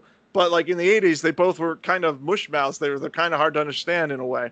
Uh, so that makes it kind of funny that they were both like the leading men of the '80s, and they were like super big, uh, literally and figuratively. Uh, and that was one of the other things that they really were in competition about because uh, while Stallone wasn't a professional bodybuilder, he was super jacked, super into weightlifting and body sculpting, uh, and like focused on having like the lowest percentage of body fat compared to uh, the percentage of muscle and the size of muscle. Uh, and these two guys, like I had mentioned earlier, they were really inspirations to me when it came to my own bodybuilding and weightlifting uh, fascination that I had. And, Stallone is both of these guys are still jacked. Stallone especially is very He is. he's really He's like jacked, yeah. 72 years old or something. Yeah, and he's still super jacked. It's yeah. it's crazy. It's it's insane. Um, you know, Arnold but uh, immediately kind of let himself go. uh, he admittedly like he was just like you know because he was busy. He was being a fucking governor. You know, Yeah. uh, he had shit going on, and he kind of let himself go. But like he in recent years, he's kind of picked up the weightlifting back. And muscle memory is an incredible thing. You know, like people who have been super muscular, um, uh, and uh, like not to toot my own horn or anything, but like I I know this as as a fact myself. Is like you, you once you start working out again, you're you're like a fucking gorilla after like a couple of weeks because like the muscle memory is there. And so uh, uh, Uh, Arnold, Splatterpunk Award winning gorilla that's right, for Triana. that's right. I think that should be my new moniker, Splatterpunk Award winning gorilla. That's my that's my uh, blurb for you for your book. Yeah, You're he's welcome. a Splatterpunk Award winning gorilla. You're welcome. Love John Wayne. Anonymous. No, put anonymous. Love anonymous. um, so yeah, Stallone versus Arnold. We're going to talk about uh, their movies and kind of compare the two. And uh, unlike vampires versus werewolves, we were talking before the show, Yes. and neither of us really pick a side all that much. You know, not we, via we, ap- we appreciate them both in a, we do, a we way do. that we, Yeah. we can't take sides almost. You know, I, I don't feel like almost. I can. Yeah. yeah, yeah, because we both can we can pick things apart, but at the at the end of the day, yes, you and I are both getting into a, a bed with with uh, Arnold Schwarzenegger and Sylvester Stallone, and it's one of those Charlie and the Chocolate Factory beds that has our names carved in the headboard, and we are going to we're die all together. snuggling. Yes. we're all snuggling naked. You know, preferably. Of course, it's hot. It's summer. right? It's hot. It's fucking hot. Yeah. Come on. Uh, so, uh, so yeah, um, you know, we talked about some of their movies, but uh, let's talk about some of the other ones. Uh, well, I guess we can start uh, just randomly. We'll start with Stallone. Uh, of course, he had Rocky and like the Rocky saga, which went on to be six films and uh, two spin-off films so far with the Creed movies, Mhm. and uh, those uh, we both love. We've talked about them before on the show. We're both big fans of Rocky. I, I really do love all the Rocky movies. I, I, I love most of them. There's some where I'm not that crazy about them, but uh, I particularly love the first Rocky because it's such a triumph of the human spirit. It's such a really great, wonderful film, and then it, much like First Blood, it gets more and more cartoonish as the sequels go along, uh, to the point where they get to part four, and it's kind of just like, dude, it's like a lot of music videos, you know, kind of slapped together. You know, you got the James Brown, and then you got the whole like, um, you know, like after Apollo dies, you got the Robert Tepper and everything, and Dude, but talk about triumph of the human spirit. Rocky's out there punching meat. He's running in the snow. He's doing all that shit. Remember when he's like but- doing those those those sit ups upside No, down and like but, but screaming? Rocky Four has very little story. It's mostly music videos and training montages. In fact, there's there's a training montage in Rocky where he's working out, and then there's like a two minute scene with Adrian, uh, where he's like, "I love you," and then it goes right into the next training montage. I'm serious. What next time you watch it, look for I mean, that. What what more story do you want? Beat the Rusky. You know, Com- we just No, talked I about that. I know, but the, but it's an empty fucking movie, dude. Like know. it's, right, it's all really empty. Uh, and then Rocky Five is abhorrent. It's terrible. That was pretty bad. Uh, that was Billy Gunn or whatever his name Tommy is. uh, Gunn, yeah, yeah. Tommy Gunn. Uh, I don't. You know yeah. what? Is it okay if we don't consider that canon? Can we remove that from canon? Even even Stallone doesn't want to include that. So Uh, okay, so we have permission to. do He's that. he's literally said that like when he was coming out with Rocky Balboa, the sixth one, he said, "Yeah, Rocky Five uh, was really disappointment. It didn't end the way that I really want the series to end, and so he made uh, Rocky Balboa, which I think is really good. I really Man, like Rocky Balboa. makes me cry. That Totally. makes me cry. Me too, man. Not like big ugly tears like Turner and Hooch, uh, but No. uh, but but Why I you gotta bring up that, dude? Come on. I know, dude. That's painful. Um, Uh, no, that. no, it's like uh, you just you, you especially followed this guy this whole time, and you know, there's this whole father thing, and you know, Yeah. it's just uh, you. It's you a beautiful can movie. relate. It's great. I like it a lot. I really like that a lot. I really like it. It's one of my favorites of the series. and if you don't, go piss up a rope. and feel the pissy dribble. Um, yeah, uh, so the Rocky movies are great. And w- moving on, uh, we'll talk about some of his other stuff. Some hits, some misses, Some shits. Uh, some shits. But I think we would be remiss if we didn't uh, also mention Frank Stallone, his brother, who uh, is singing by the barrel in Rocky. Take it back. Do, He, he did songs for a lot of his movies. back. He had the whole pity nepotism, you know. Yeah, yeah. No, Frank Pity Stallone. nepotism. Yeah, Yeah. Uh, lot he of- songs for like some of the Rambo movies and, and whatever else. And uh, he also starred in some movies. Uh, in fact, there was this there was this show. I can't remember what it was called, but it was like a look-alike show. It was a sitcom. It only lasted like a couple episodes. It was in the '90s, Mhm. and it had all of these guys who were like the brothers of famous guys who who looked like them. And it starred Frank Stallone, and it starred Patrick Swayze's brother and John Travolta's brother.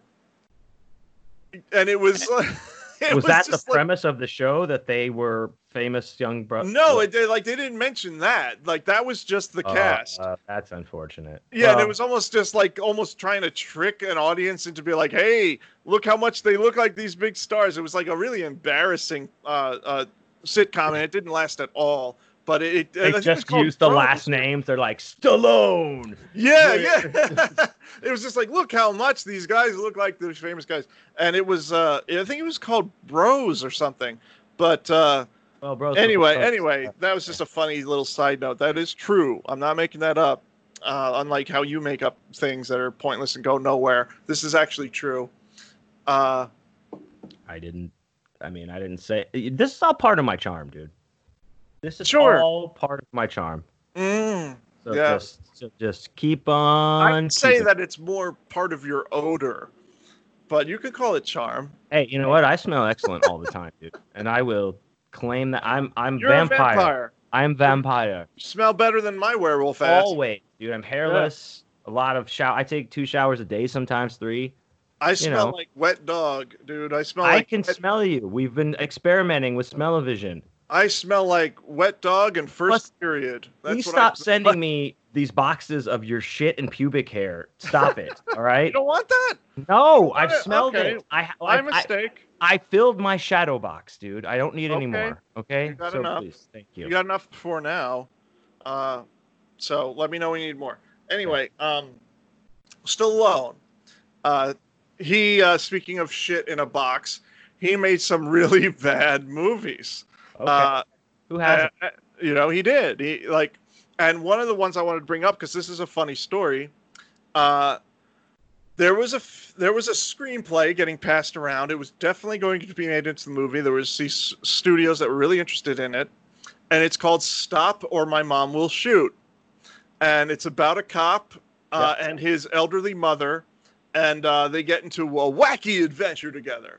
Mhm. This movie is garbage. This script is garbage. Okay. But it first fell into the lap of Mr. Arnold Schwarzenegger, and he was like, "Well, this is the garbage." You know, he, he I will do it. Oh, no, he he he didn't want to do it. no. He was like, "This is garbage," and so he didn't want to do it, uh, even though he did many garbage movies too. Uh, but what he did, because he and Stallone were in such a rivalry, is he did everything he could to get the word out that he was interested in this script, that he was really interested in it, and that he wanted to do the movie. And uh, so word got out.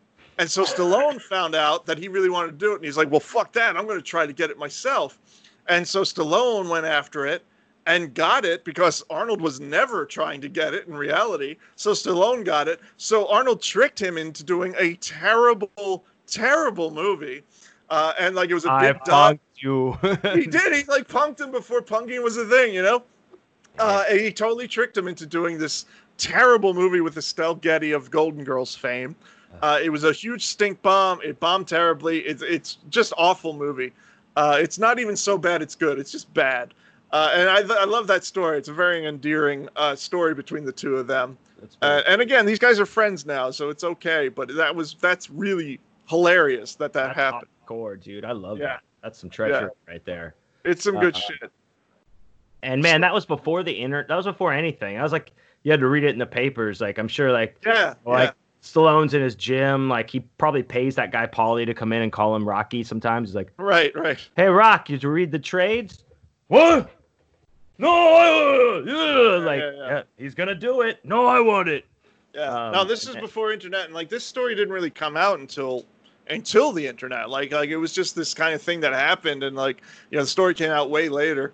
Uh, but uh, but yeah, the two of them were very competitive and, and whatever. But we're, uh, to get back to Stallone movies, he he made some other turkeys uh, like Over the Top, uh, which is oh, a, sorry. No, I'm sorry. That is not a turkey. that was a, no, it was. How is that a turkey? Unless you mean it's a like you got three strikes in a row in bowling turkey, No, dude, it's like that, that. movie is that movie is garbage, and it's not just me saying that. It was a huge, huge fucking bomb, huge Dude. bomb. He had the thing. Dude, All right. it's stupid. Okay, here's the thing. All right. So, Rocky, right?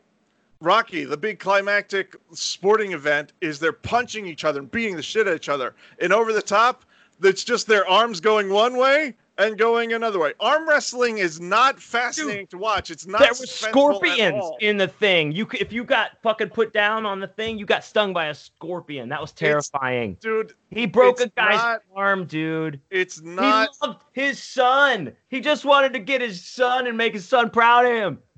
He was drive his truck, dude. dude, that movie is terrible and you're the only person who's this passionate about it not being terrible. It's really bad.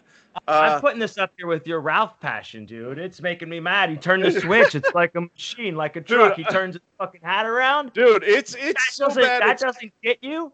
it has a it definitely has a so bad it's good fun to it uh, and i've certainly watched the movie more than once because it's so bad but it's fucking bad dude it's really a terrible terrible movie uh, and you know what you love it that's great you like what you like but i'm not alone in this look it up it's a hated film it's fucking bad uh, I only choose to look up the over the top love message boards. I'm not looking for hate. No, look it up on Rotten Tomatoes or any any other thing that rates movies. It's it's pretty universally hated. It totally bombed, and rightly so, because it's a stupid fucking movie. But you know what's funny?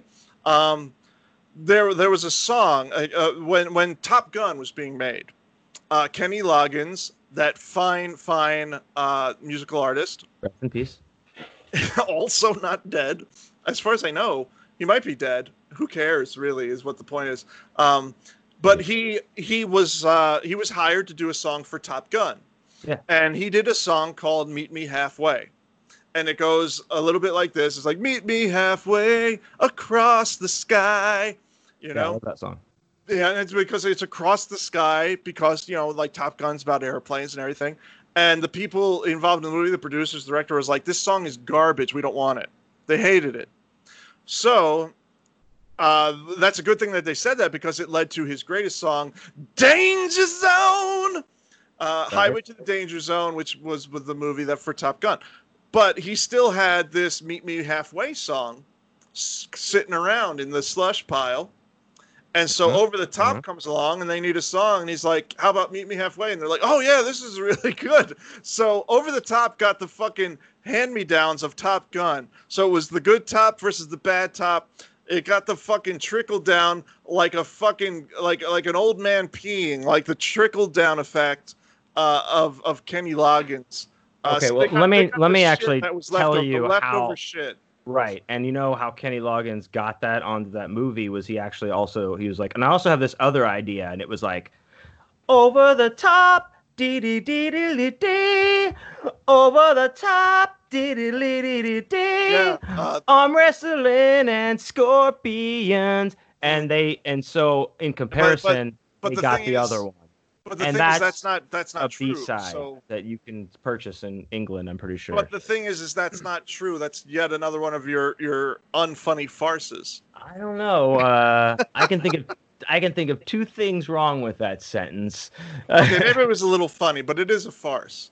Uh, but so- yeah, I, but it should have had over the top in it, you know, for their theme song. no, well, that's that's what's so funny about it. It's like it's all like I can't believe you're not together. halfway across the sky, and it's like it has nothing to do with flying over the top. It has to do with driving a truck and turning your hat backwards and arm wrestling, which And is the most boring thing to watch in the world. Arm wrestling, it's like watching golf. It's fucking boring to watch people arm wrestle. I'm not watching it like for sport. All I'm not like But that was the uniforms. I'm not movie. buying it a beer, dude. It's not taking your turn. But that was the movie. I'm That watching was like like it was supposed to be the big sporty climax, and it's just two guys arm wrestling. It's stupid. Uh, it, it doesn't work as a film. There's no there's no like umph behind it. Sometimes, really- dude, you have to go into those dark places, like a bar where arm wrestling is heavily gambled upon to win money to save your son That movie and is, your truck. that movie is as limp as me when I've had too much whiskey.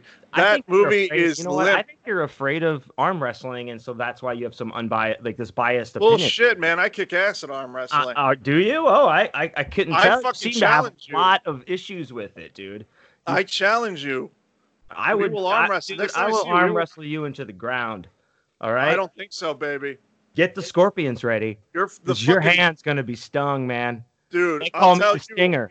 I'll tell you what. Your I mean, fucking bu- the bone in your arm is gonna pop out like in the fly. That's what's gonna happen. Well, I look forward to I it. must break you, You and I will. anyway, so he made over the top. Uh, but let, okay, let's let's meet on uh, let, let's meet on this. Uh, he also made another movie that was a huge stink bomb that I really like, uh, and that movie is Oscar. Did you ever see Oscar? I would tell me the premise. I remember. Well, like, he, I it's a comedy. It's a Uh, comedy, and he's a gangster who's trying to go straight because he made a promise to his his mom or, or his dad or somebody I I forget on, on his deathbed uh, that he would go straight. And it's based on a play, so it's basically just a lot of people walking in and out of doors. The majority of it takes place in his house, uh, and it has him and it has Marisa Tomei and it has his uh, Tim Curry. Uh, it's really a fun, fun movie, and everyone hated it. Everyone panned it. I love it. I've watched it many times. I really enjoy that movie. So, uh, you know, like it, to each his own. Like you love Over the Top, I love Oscar, and everyone else hates them. Let me so, ask you. you know? Star-studded cast. Sounds like. Yeah, yeah. Very talented cast. Mhm. How much arm wrestling is in this movie in, It's in zero. comparison to Over the Top? Zero. Much like every other movie ever made, there's no arm wrestling in Oscar. Because every other movie ever made in the history of movies knows that that's not a, a fascinating thing to watch. It's not suspenseful. It's pretty much the worst uh, sport you could put in a movie. it's t- building tension to win the money. There's gangsters there. They're gang- they're you know bike riders. That bike- Moving on, uh, there are other Stallone movies. uh, can I mention uh, No. a movie that changed my life? Sure. Um, Stallone made a movie in the '80s, a total one-man army movie. Probably, like to me, this is this is his ultimate one-man army movie. Even though he had the Rambo movies, this one is more ridiculous than any of the random movie, Rambo movies, in my personal opinion. And that's a little movie called Cobra. Okay. I That's trust you've seen Cobra, right? Yes, I hope so. I have. Uh, I don't have as fond memories of it as I do of Over the Top, but uh, Well, I, I- right to exist. Well, I I have extremely fond memories of Cobra because Cobra was the first R-rated movie I ever saw, and I was really excited. My dad let me watch this with him, and uh, it scared the living Christ out of me because in this movie, Stallone is up against uh, not bank robbers or like your typical action movie villains, you know, not drug dealers or any of that. He's up against an army of insane killers, people who kill just for the joy of killing. And that terrified me, dude. Terrified me that people killed because I was like 10. It was like, wait, people kill people just to kill them, just for the fun of it, just because it turns them on. That fucked with me a lot, dude. Like, uh, like everything else I had seen, it was like, oh, people kill people because like it's, it's in a shootout and a robbery and they're bad guys. Okay, but killing just for the the the lust of it, that really frightened me. And it looks Dude. like you had something to say there. I, Yeah. Well, I was gonna say like I can pinpoint the exact time that I had that ex- the same exact thing you're saying. Okay, Uh, original escape escape from precinct 13. assault. Uh, assault yeah assault on precinct precinct 13 Mm-hmm. uh that movie where like just like shoots like the fucking little kid. girl The kid, eating ice yeah. cream i was like what the fuck Yeah. like that really For no like- reason, he uh, yeah for no her, reason yeah. just like shoots her i was like oh my god Yeah, that shit is brutal, it, it, it made no sense to me at the time like i couldn't i couldn't put it together like you said in Well, I mean, other movies they, 30 you were only 32. So I was yeah, only it, like, I when I was 32, Uh, I drank some very very good beer. no, but yeah, you're right. In other movies, it's all the killing is, is set up as a justified thing. Like Yeah, in well, your not sto- in, like in fairy tales and in the Bible, they make it like you know killing's good, yes, but Well, uh, the Bible does because the Bible's sick, but Yeah. but no, like in all the other stuff, it's like it's she's not. eating ice cream, dude. He shoots right through her he ice. shoots her, yeah, yeah. But no, in other movies, it's like it's not justifiable, but it's like you understand why they're doing it. It's like they're doing it because like they're like trying to kill off the cops to like keep them from arresting them from the bank robbery or whatever it is. Uh, but Solid Precinct 13, Cobra, they're just evil. And Cobra specifically, like in Solid Precinct 13, he does it because he's just like a punk. But um, the the villains in Cobra, that's their mission is to kill people. They're like a group of serial killers, and that terrified me. Um, and and I love it because it terrified me, and uh, it it like warped my brain, of we've talked about before. Like that's when like I started to get fucked up.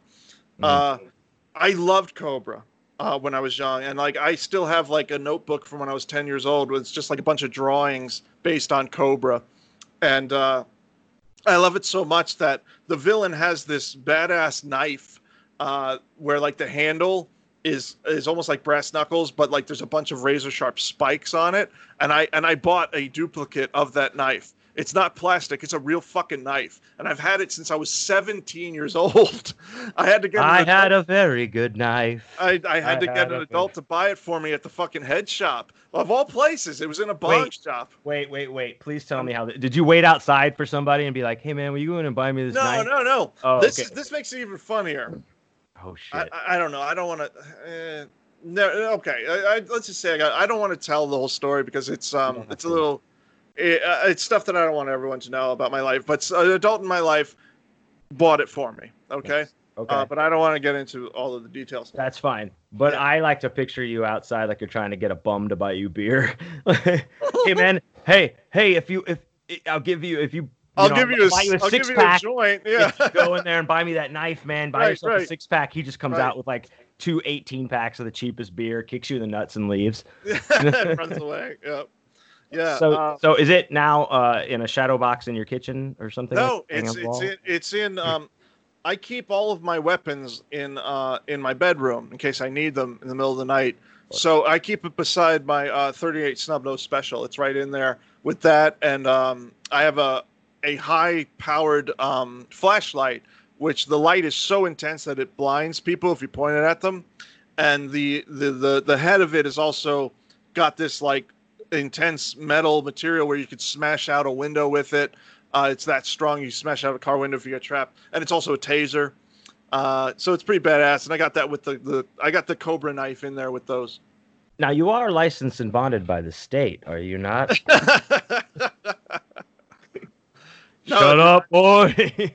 No, I, I have a lot of I have a lot of guns. I have a lot of weapons. Um, that's great. Uh, that's that's cool though that like you got like that knife like that you went and bought that specific knife. oh fuck and, yeah! and dude. it is funny that nowadays like uh they do sell those kind of things at truck stops across the country and I can very much Right. attest to that. Uh right because you were a trucker for all those years. I was no, I was a lot Eastbound lizard. I was a lot lizard. You were a lot lizard. You know, I was I was giving blowies and handies across the country. Handy Jays by John I Wayne. saw myself quite a few knives in those places. Yeah, yeah, yeah. No, that's what Like to, to this day, every time you hear Waylon Jennings, you get a little a little tingle in the groin because like. If you don't, are you even alive? right? Seriously, dude. Seriously. Um, if Waylon doesn't get you wet, what would? Some Duke boys done got themselves in a mess of trouble. Mm-hmm. Uh, so Stallone. no, See? Cobra. Cobra. Uh, uh, two quick things about Cobra uh, that I want to that I want to say. Um, uh, uh, one of them was was uh, the the knife. When they were filming the movie, the director uh, wanted to get. And by the way, the director of Cobra is the dad of the guy who directed Mandy, which you know I love, which is kind of amazing when you think about it. Uh, both Cosmatos. But anyway, I know you don't like Mandy because you're wrong. You think Over the Top is a good movie, so you're clearly wrong. Anyway, in, when they were filming Cobra, I see you biting your tongue, and it's adorable. No, I'm just making notes to edit all this out. um, when they're making Cobra, they want like the knife was such a a um, I don't know a weapons fan boner that they really wanted to like highlight it, and they did.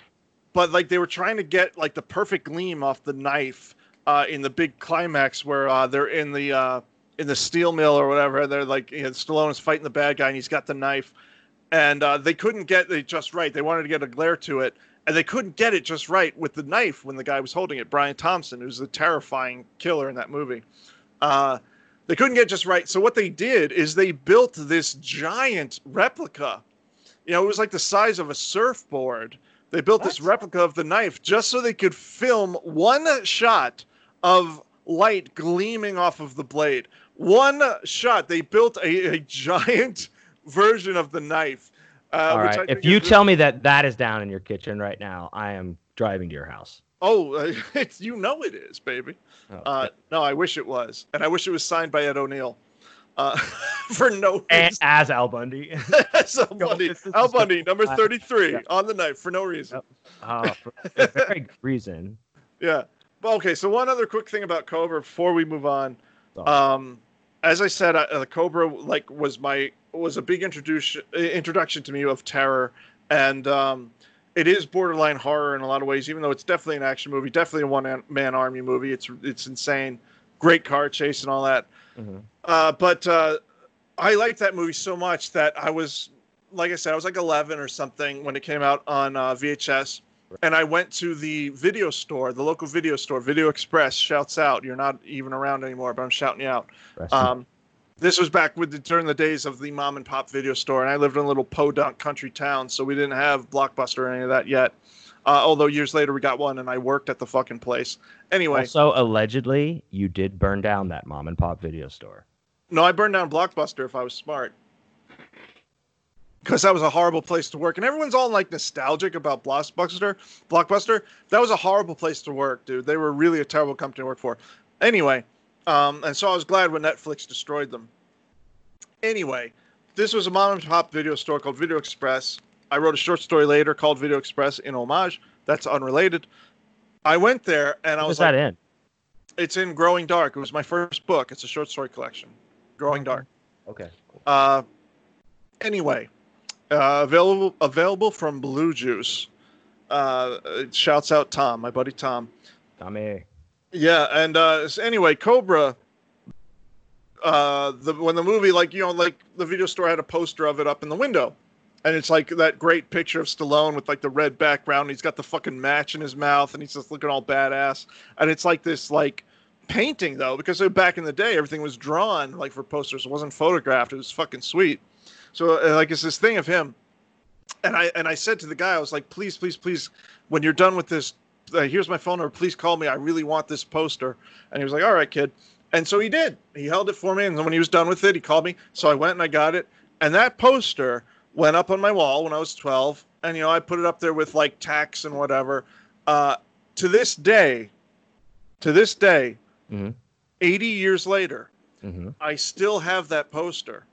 And it's it's framed now, but it has all the tack holes in it from when I was young and everything. I still have the poster. It's in my living room as we speak. And I that is that is a load bearing poster, if I'm not. It is so like if you tear it down, the whole house falls the apart. whole house. Yeah. I told you it's a hundred year old house. But, Uh, but no, that's like- that's like, cool though. I did that was the first movie poster I ever had, and it, and I cherish it because of that. It like you know because I have a lot of movie posters in my house. They're all framed. I got Big Trouble in Little China, uh, Nightmare on Elm Street, Maniac pieces, all these horror things. Uh, but that was the first one that really started my obsession. And over the years, I did that to a lot of uh, video stores. And then when I started working at Blockbuster, I started bringing a lot of stuff home, cardboard cutouts of In the Mouth of Madness and and, uh, and uh, stuff like that. Uh, and I had posters for movies that I wasn't even that into. Like I had a fucking Quick Change poster. If anyone remembers that Bill Murray movie, I had the fucking poster for that for some reason. I just like brought these things home, you know. I, I and and uh, like I was obsessed with it, and I wish I still had a lot of those. In fact, you know what? This What? is a sad story. This is how much of a dick my old man was. Um, I had a I, my room was full of posters, uh, and I had the po- the original like now on v- VHS poster for Warlock, with Julian Sands. Love that movie. Movie. Uh, A lot of uh, and I had the poster for Halloween Four, which is my favorite of the of the Halloween sequels. Sure. And they were like the official release video store posters. And my dad was mad at me. I don't even remember what for, but he went into my room and ripped apart all of my posters to like punish me. He tore them all to pieces.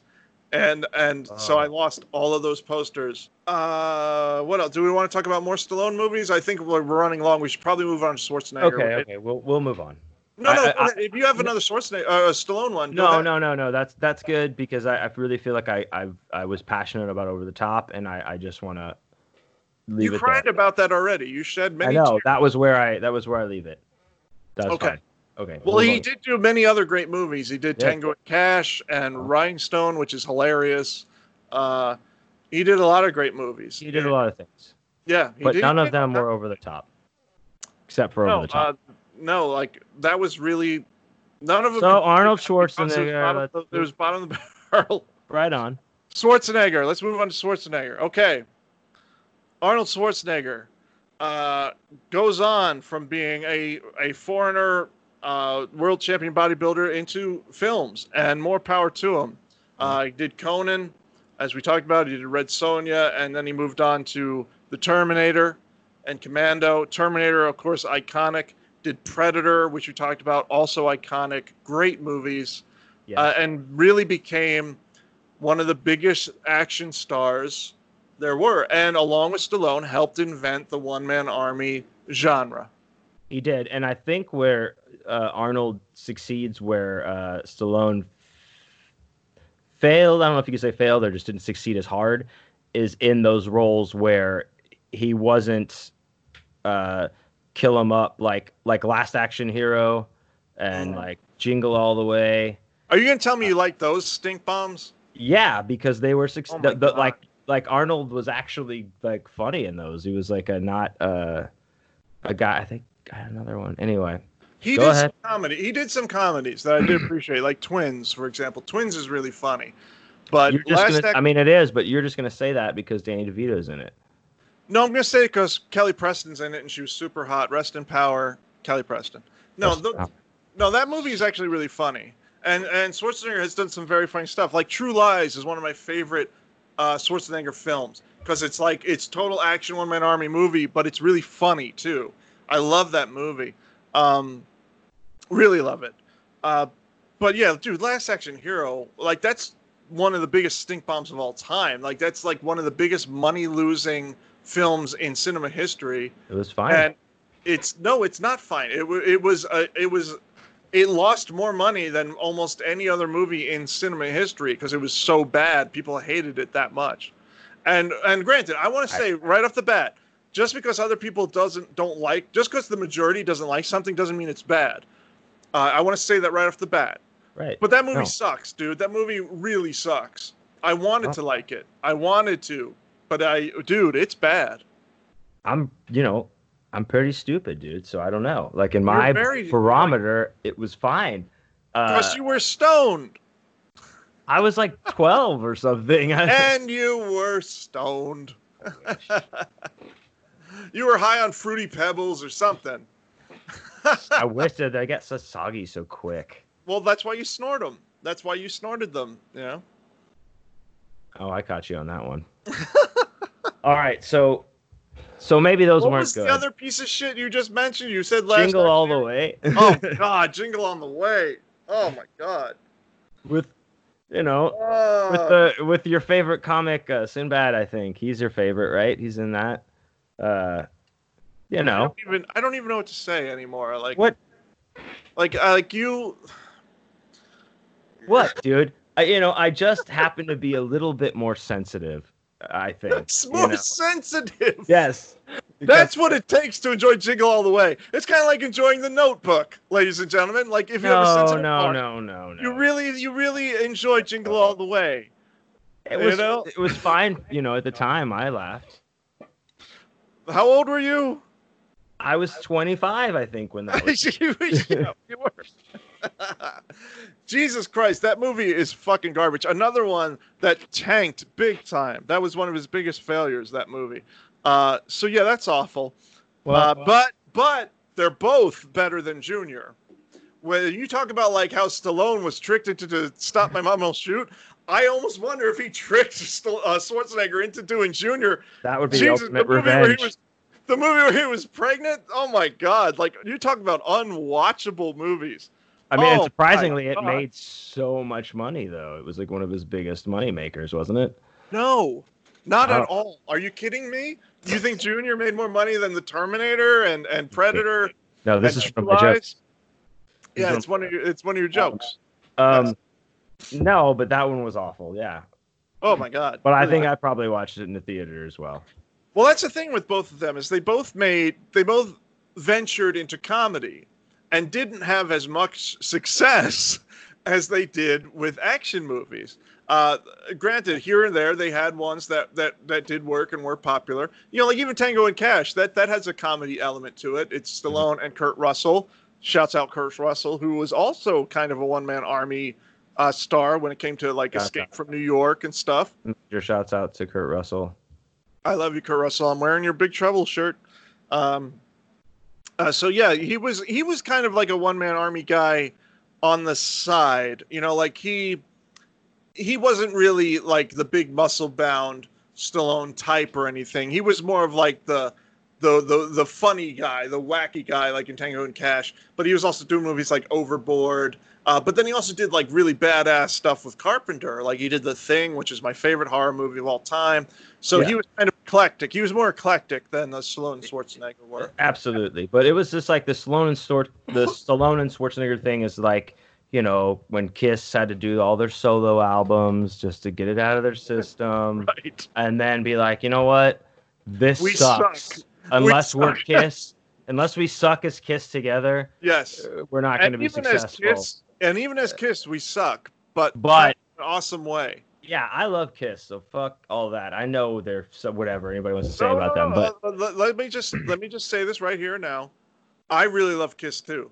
okay. See, and this is why we're on a podcast together. We're legally are. married in 17 states. We go together like shoobop dabba dap dee boop doop. back at and you've bequeathed your things to I mean this is why people see you might think like oh look at them argue they hate each other no No, we, love we love each other that deeply, much and that's why we yell at each other Yeah, because 'cause it's all in to. love. Uh, but no, I, I really like Kiss a lot. Uh, "Lick It Up" is one of my favorite uh, '80s hair songs of all time because it's about it's about you know, hey ladies, you're supposed to give blowjobs. That's what it's about, and that's a beautiful thing. That's a great song. Uh, let's put the X in sex. You know, um, "Heaven's on Fire," "Love Gun." These are all their songs about fucking, and that's 15, great. 16 like that, know, th- like- there's a lot of problematic You know who things in there but songs about fucking? Those crybabies in Soundgarden and Stone Temple Pilots. They did not. But Kiss knew what was up. They did songs about fucking, and God bless Kiss. But at the same time, they're cheesy as hell. You got to admit, they're cheese well to it- the max. dude. yeah but it was just like like I'm saying like they they realized like okay we can't not we can't be successful if we're not doing kiss so it's like No. boom we gotta Even come back when they weren't wearing the makeup, it was just yeah, like, it was awful. fucking makeup Come on. Yeah. The, the, First the of all- cover like. Oh, First like, of all, they're, you guys are fucking ugly. You yeah, guys are ugly, fucking ugly. as fuck, dude. ugly Come as sin, on. but a sweet gal and a hell of a good cook. Uh, I'm guessing you get that reference. Oh God, yeah. What was it from? Uh, in case you didn't. No, it's Christmas vacation. It's Yeah. Christmas vacation. No, I knew Quaid. it. I knew I what was from. I just couldn't. Well, remember. she's ugly as sin, but a sweet gal and a hell of a good cook. I love that vacation. oh yeah, it's one of the good ones. Um, Shitter's full. All right. anyway, Uh, so we're moving. Uh, we're going through Schwarzenegger now. Uh, of course, he's he's best known for Terminator, The Predator, uh, but he had a lot of other really badass movies, uh, including True Lies, one of my all-time favorites. Uh, but then, like much like Total Stallone, Recall. like Total Recall, fucking amazing. Mhm. Um, love Total Recall. right. But much like Stallone, as the 80s came to an end and as the 90s picked up, they still had some power. But then as the 90s went on, they kind of fizzled out. And that's where you get like End of Days with Schwarzenegger, which is not very good. And you get- or some, And, and you get like Stallone's version of Get Carter, which is only good in a so bad it's good kind of way. Uh, and I've talked at length about get Carter and Ted Lewis and Michael. Caine. Like I talked about that before on the show, so I won't get into it. Uh, but, um, but yeah, so they kind of both like piddled out and uh, like in different ways. Like Stallone ended up doing all these direct to video uh, embarrassments like ICU and uh, Avenging Angelo. And Schwarzenegger went into politics, which is even more disgraceful. Uh, he became a governor. He became Yeah. the governor of California because celebrities always win. That's why we have Donald Trump. All uh, anytime a celebrity runs for office, they win just because they're a celebrity. Sonny Bono, Clint Eastwood, they just fucking win. That's just what happens. Um, and so we're counting on you, Stallone, to save us. No, I'm kidding. Please, please. Stallone would win. It doesn't matter what office he ran for. He could run for president. He'd win because it's a celebrity thing. Vote for win. Stallone. Smeals Manley. That's fine. I, I'm voting. I you know it. what? In fact, uh, he could put this nation over the top. Boom. Fuck you. Like- Take my vote. right? He could do it, baby. He could do it. Uh, anyway, Well, that's Uh, it, folks. No more. So let's just night. That, that, go off on that, right? Like, let's hope Stallone hears it and, and like he runs. Uh, but you know, no, no one my luck, you, you do some Republican shit because he's rich. Anyway, um, uh, so yeah, like they both kind of like petered out Right. uh, as far as films goes. But there's been a resurgence of, as late of uh, you know based on nostalgia, uh, and that kind of started with the Expendables films that Stallone did, where he got everyone together. Uh, you know, Dolph Lundgren and Mickey Rourke and and um, Jason Statham, which was more of like a newer guy. Uh, Jet Li, also a newer guy, but action stars. Uh, but then the sequel is where I think he really brought it up. Like Expendables 2 was everything I wanted Expendables to be, but Expendables wasn't. Like I was really disappointed in Expendables. But in part 2 he's got Bruce Willis and he's got Chuck Norris and and Schwarzenegger's in it a whole lot more instead of than just the cameo there was in the first one.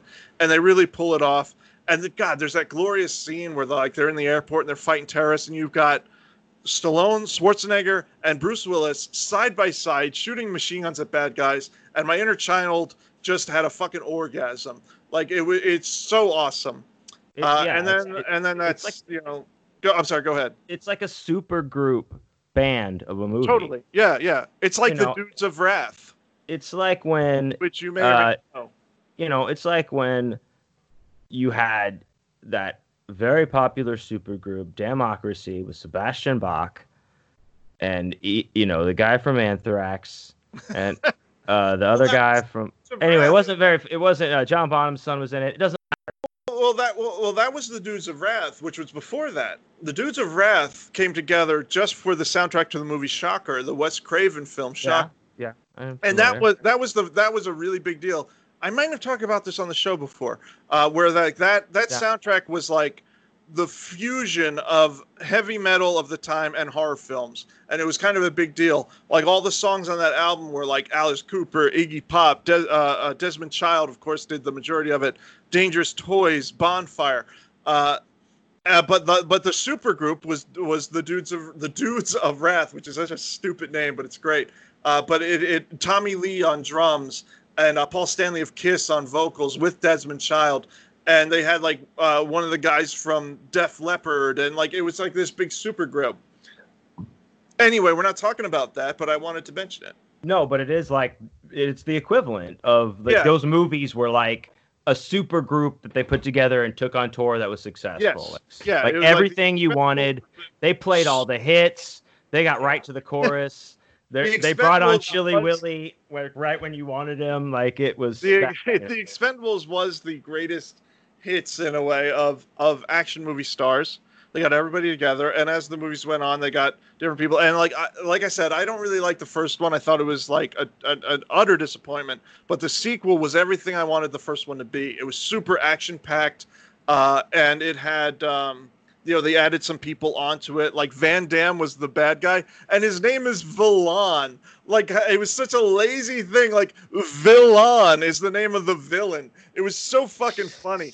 But god damn it, that movie is so much fun. It really is. Uh, and, like the first one, they kind of tried but didn't work. It came off like a beer commercial. It's like, yeah, they're playing darts and tattooing each other. It's like uh, if you get any more typical male, you're gonna be gay. You know, like it was it was a little much. Uh, but the sad thing is, is after that, Mickey Rourke wasn't in. And Mickey Rourke, as I've said, is my favorite actor, and he wasn't in the sequels, which is a shame because, like in the first one, you never get to even see him take up a gun. He just kind of hangs out, and he adds the one bit of like actual acting to the movie, yeah. where he talks about like the people he killed or whatever. Uh, but then, like, so Expendables two, Dynamite. They get Chuck Norris in it and everything. Expendables three, not as good but it but you know like they had Mel Gibson as the villain and Mel Gibson is a piece of shit as we all know. He was the villain in Expendables 3. Uh not a big fan of part 3. Uh Bruce Willis was not in it because he wanted too much money. Uh and so they replaced him with Harrison Ford. Harrison Ford rules, don't get me wrong, but he's in it. Uh one thing I did like is they finally brought back one of the African American badasses, Wesley Snipes now they didn't do that in the first two, and I remember being like, "What the fuck?" Like I was really mad, and I ne- not necessarily for Wesley Snipes. I was like, "Where's Carl Weathers?" Which we talked about earlier. With uh, he was Apollo in the Rocky movies, and, and he was also yeah. in Predator. I was like, "Where the fuck is Carl Weathers? Why isn't he in an Expendables movie? It's unacceptable." Uh, like, no, you keep saying that. Like that's your thing through this episode everyone's dead according to you and they're not he's totally alive i'm speaking from the beyond from the beyond yes we're all dead. you're dead. having visions like you did with with wilford brimley where you're like you're gonna die i remember that very clearly well, that was yeah. yeah. that's what i said and you blew the black dust in his face like you know you had to get the use out of that that gree gree before it expired you know i um, remember i was there well, you did it, motherfucker. I was the witness. I remember Keene, peeing myself. Keene gut punched me, and I appreciate. I respect it. I, yeah, you know, shout had, out. I had to be taken down, but yeah. you know, uh, Brimley had it coming. Punched he by had someone. it. You might as well be Kane. He um, had it coming. Brimley. Brimley? Yep. Rest in power. Sure. Sure. Rest in power. I don't even know where we were anymore. We're the Expendables. How many of those did they do? Four they or five? Three. They did three. Oh, they only did three. Okay. They only did three. Uh, like I said, they brought back Wesley Snipes, which was a good move. Uh, but I wanted Car- I want Carl Weathers back, and I want Mr. T back. But Mr. T, uh, he's difficult uh, in the sense that he is super Christian and doesn't want to be in anything that involves intense violence. In fact, uh, when they did the A Team remake, which I wouldn't have watched anyway, yeah. uh, of course, the AT remake, it's super, you know, because it was done in modern times. It's super action packed and people get killed. And Mr. T, of like all the all the people that were in the original A Team have a cameo in the in the new one, the remake. And Mr. T was invited, but he was like, "No, I'm not doing it because people get killed in this movie. And in the original A Team show, no one ever got killed. We could we could take down the bad guys without killing them, and so he refused to do it. So that's honorable in and of itself. I respect that, uh, but he could never be in an Expendables movie because of that uh, belief that he has that he doesn't want to be involved in anything where he uh, kills people. And, and you, you know, you can only pity the fool so much. You, you know, you and and You he can always- needs to really put on his big boy pants and get in there and start killing. All right. I want to see B.A. Baracus. I want to see Clubber Lang. I want to see these. I want to see these characters I together, like to a split see- screen Parent Trap type situation. I would love to see Mr. T, uh, who was larger than life in the 80s. Uh, I would love to see him come back in Expendables 4. It's probably not going to happen. I respect his decision. I respect his. No, I really do. I respect I his moral beliefs. I know you don't, but I do. I respect his moral beliefs. I really do. That he doesn't want to be filmed, fiction, even fictionally. You know, uh, uh, killing people. You know, like okay, that's his personal moral beliefs. I respect that. I do. But that said, I would love to see him shooting a bunch of fucking guys, killing terrorists, just blasting people to bits. I would love it. Couldn't they do his scenes where it's like, you know, he's like shooting, and all the guys are like, "Oh no, I'm stunned," and they don't show blood, you know, and they're like, I guess they could, alive. But don't but worry." I guess they could, but they don't even. He doesn't want to even be a part of a film where people are being killed. He Well, that's disappointing because his whole persona was based on being a badass, and badasses know badasses know when to hold them and know when to fold them. But he never killed anybody. On all of, like all of his badassery, he never killed anybody in the A team or any of his any of the other things he did. He certainly didn't in DC Cab. You know what, dude? Did you if you ever ate Mr. T cereal, you, I course he did. guarantee you that he killed some people with that shit. He might have because that that was garbage. That was It, it really was like Mr. It was like Mr. Crunch. I was gonna say Mr. Crunch. It was like Captain Crunch, but sharper. it was it was there was like metal shavings like the crusty cereal. crusty, yeah, Find the metal O and win a prize. yeah. It was uh that was terrible, but I did Uh. eat it. And pi- I all right, so myself. before, before like okay, I think we've done enough. all right, all right. talking about Arnold versus Sly. So let's do like, let's say if we have to weigh them both, uh, here were their two big rivalries. I think it was who made better movies and who had the better physique.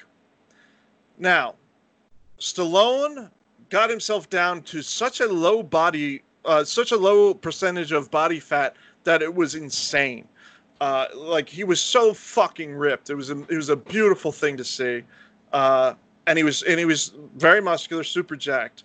But he was not a It- professional bodybuilder In what year was were you ta- are you talking about in, right now? in the eighties. In the eighties. Okay. Now, so like- as as like- Rocky progressed, he As Rocky progressed- down like if you watch Okay. Rocky Five, the guy has like one percent body weight. Like it's amazing he, he didn't pass out. Like he is so fucking shredded, but at the same time he's really muscular. He's not like scrawny, like shredded. You know, like some people do that and they're like, "Oh, I'm so cut." I'm like, "Yeah, but you look like a skeleton."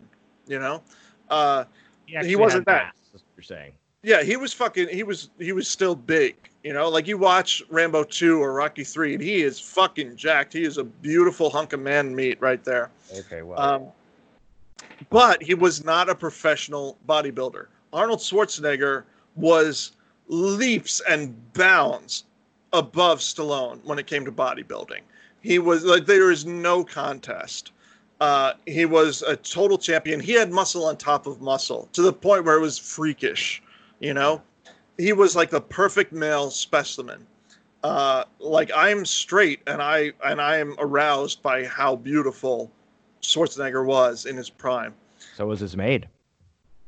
Uh, yes, yes, she was. That is correct. That's you are correct, what sir. that sounded like. You're like, yes. Yeah. Yeah. I had a Oh, stroke.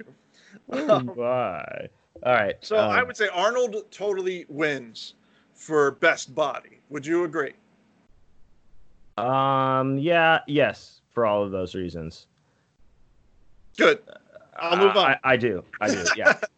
Yeah, I yeah. mean, how? he Uh, but but I would say that this he was like Mr. Fucking Universe. as from my perspective, I looked at Rocky grow as like I could attain that physique as Rocky because he was trim, but you know Stallone is like uh, I mean Schwarzenegger is he was always huge like He was to- the pinnacle. I like yeah. I don't even understand how you put on that bulk like you Dude. had that one controversial episode we had where you were eating a pound of uh, wheat for like every gram of protein no, no, and I'll go. No, I'll correct I- myself. you- It was not a pound. killed a bunch of lambs or something was- no, no, no. I correct myself on this. I accidentally said a pound of protein per pound of body weight is what I was eating, eating, and that's impossible. I would have died. No, it was it was a it was a gram of protein per pound of body weight. So I was getting 230 grams of protein a day, and it, it blew out my kidneys, and I ended up having kidney stones.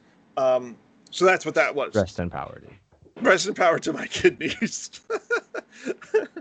um, yeah, I don't. uh, So, so no, I'll give you that. Like he, like Schwarzenegger, surely did know what he he was doing, and and like he even has. he was know, the best. He was, yeah. But uh, I don't really know that world as well as you do. So I'm just like looking Right. at it from my perspective, and no, dude, he but I was agree with you. uh, like I'm a, I'm about to have fucking shoulder surgery. You know, like that's like I'm I'm old, so I don't have the fucking like bodybuilder uh, intensity that I once had, and it makes me feel sad and old. but um, hopefully after I have my shoulder surgery, I can get back into it the way I, I dream of doing. Anyway, um, uh, shit, I'm lost. now. Well, you're you're sorry. having that uh that like uh, claw arm grafted on from the Masters of the Universe character claw arm, yes. uh, right? Uh, Chomper, what was his name? Stone. Anyway, it doesn't matter. You're getting one of those. So they I made think them it's up just be- for the fucking movie because as we've discussed, like they Yeah. didn't bring any of the characters we love. They just made up their own. Those bastards. So so Schwarzenegger had the better body. Uh, Yeah, he's the more give you that. fuckable of the two, even though they're both Okay. gorgeous. all right. Uh, but Stallone, I'm gonna say it here now. He made not not uh, not uh, like the whole Discovery, but if I had to like pick the better movies, like Rocky is the best out of all the movies he made, and out of and like and, uh, compared to all the Schwarzenegger movies, Rocky, the original Rocky, is the greatest. And and like I give him more props not only because he was in it, but he wrote the screenplay And won an Oscar for it. and won an Oscar. Like So That that's undisputable. That it, rock. So that puts Rocky in a completely different. You should it, you you should view it in a different way because it's Totally. not it's not like a summer blockbuster. It's not what they what they went on to become known for. You know, Right. so I, I agree with you completely in that Absolutely, regard. yeah. Stallone made Like, the better. He, made won. better film. He made the better he won. film. And have you In seen that? long- Have you seen that, Dick? It's, Uh, Oh, the Italian Stallion porno. oh, I mean, have you seen his cock? It's a nice one. we got to stop talking about all this cock No, stuff. this is true. This is true. Yeah, we got to talk about the gay. People are gonna think we're really gay.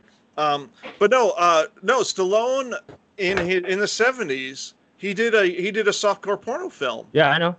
Yeah, it was called like they renamed it. Uh, like it was called something else, but they renamed it the Italian Stallion after Rocco became uh, Rocky became a, a, a sensation. They renamed it the Italian Stallion, Yeah. uh, and like it got wider distribution. Uh, so I thought maybe you were referencing that when you're talking about his dick. I I uh, I did know about that, but I don't know where I was going with that either. So shall we get on to our next topic? We were going to talk about a little bit more about uh, the one man army guys and uh, what they've done since. Shall we get on to that? Yes, let's get on to that.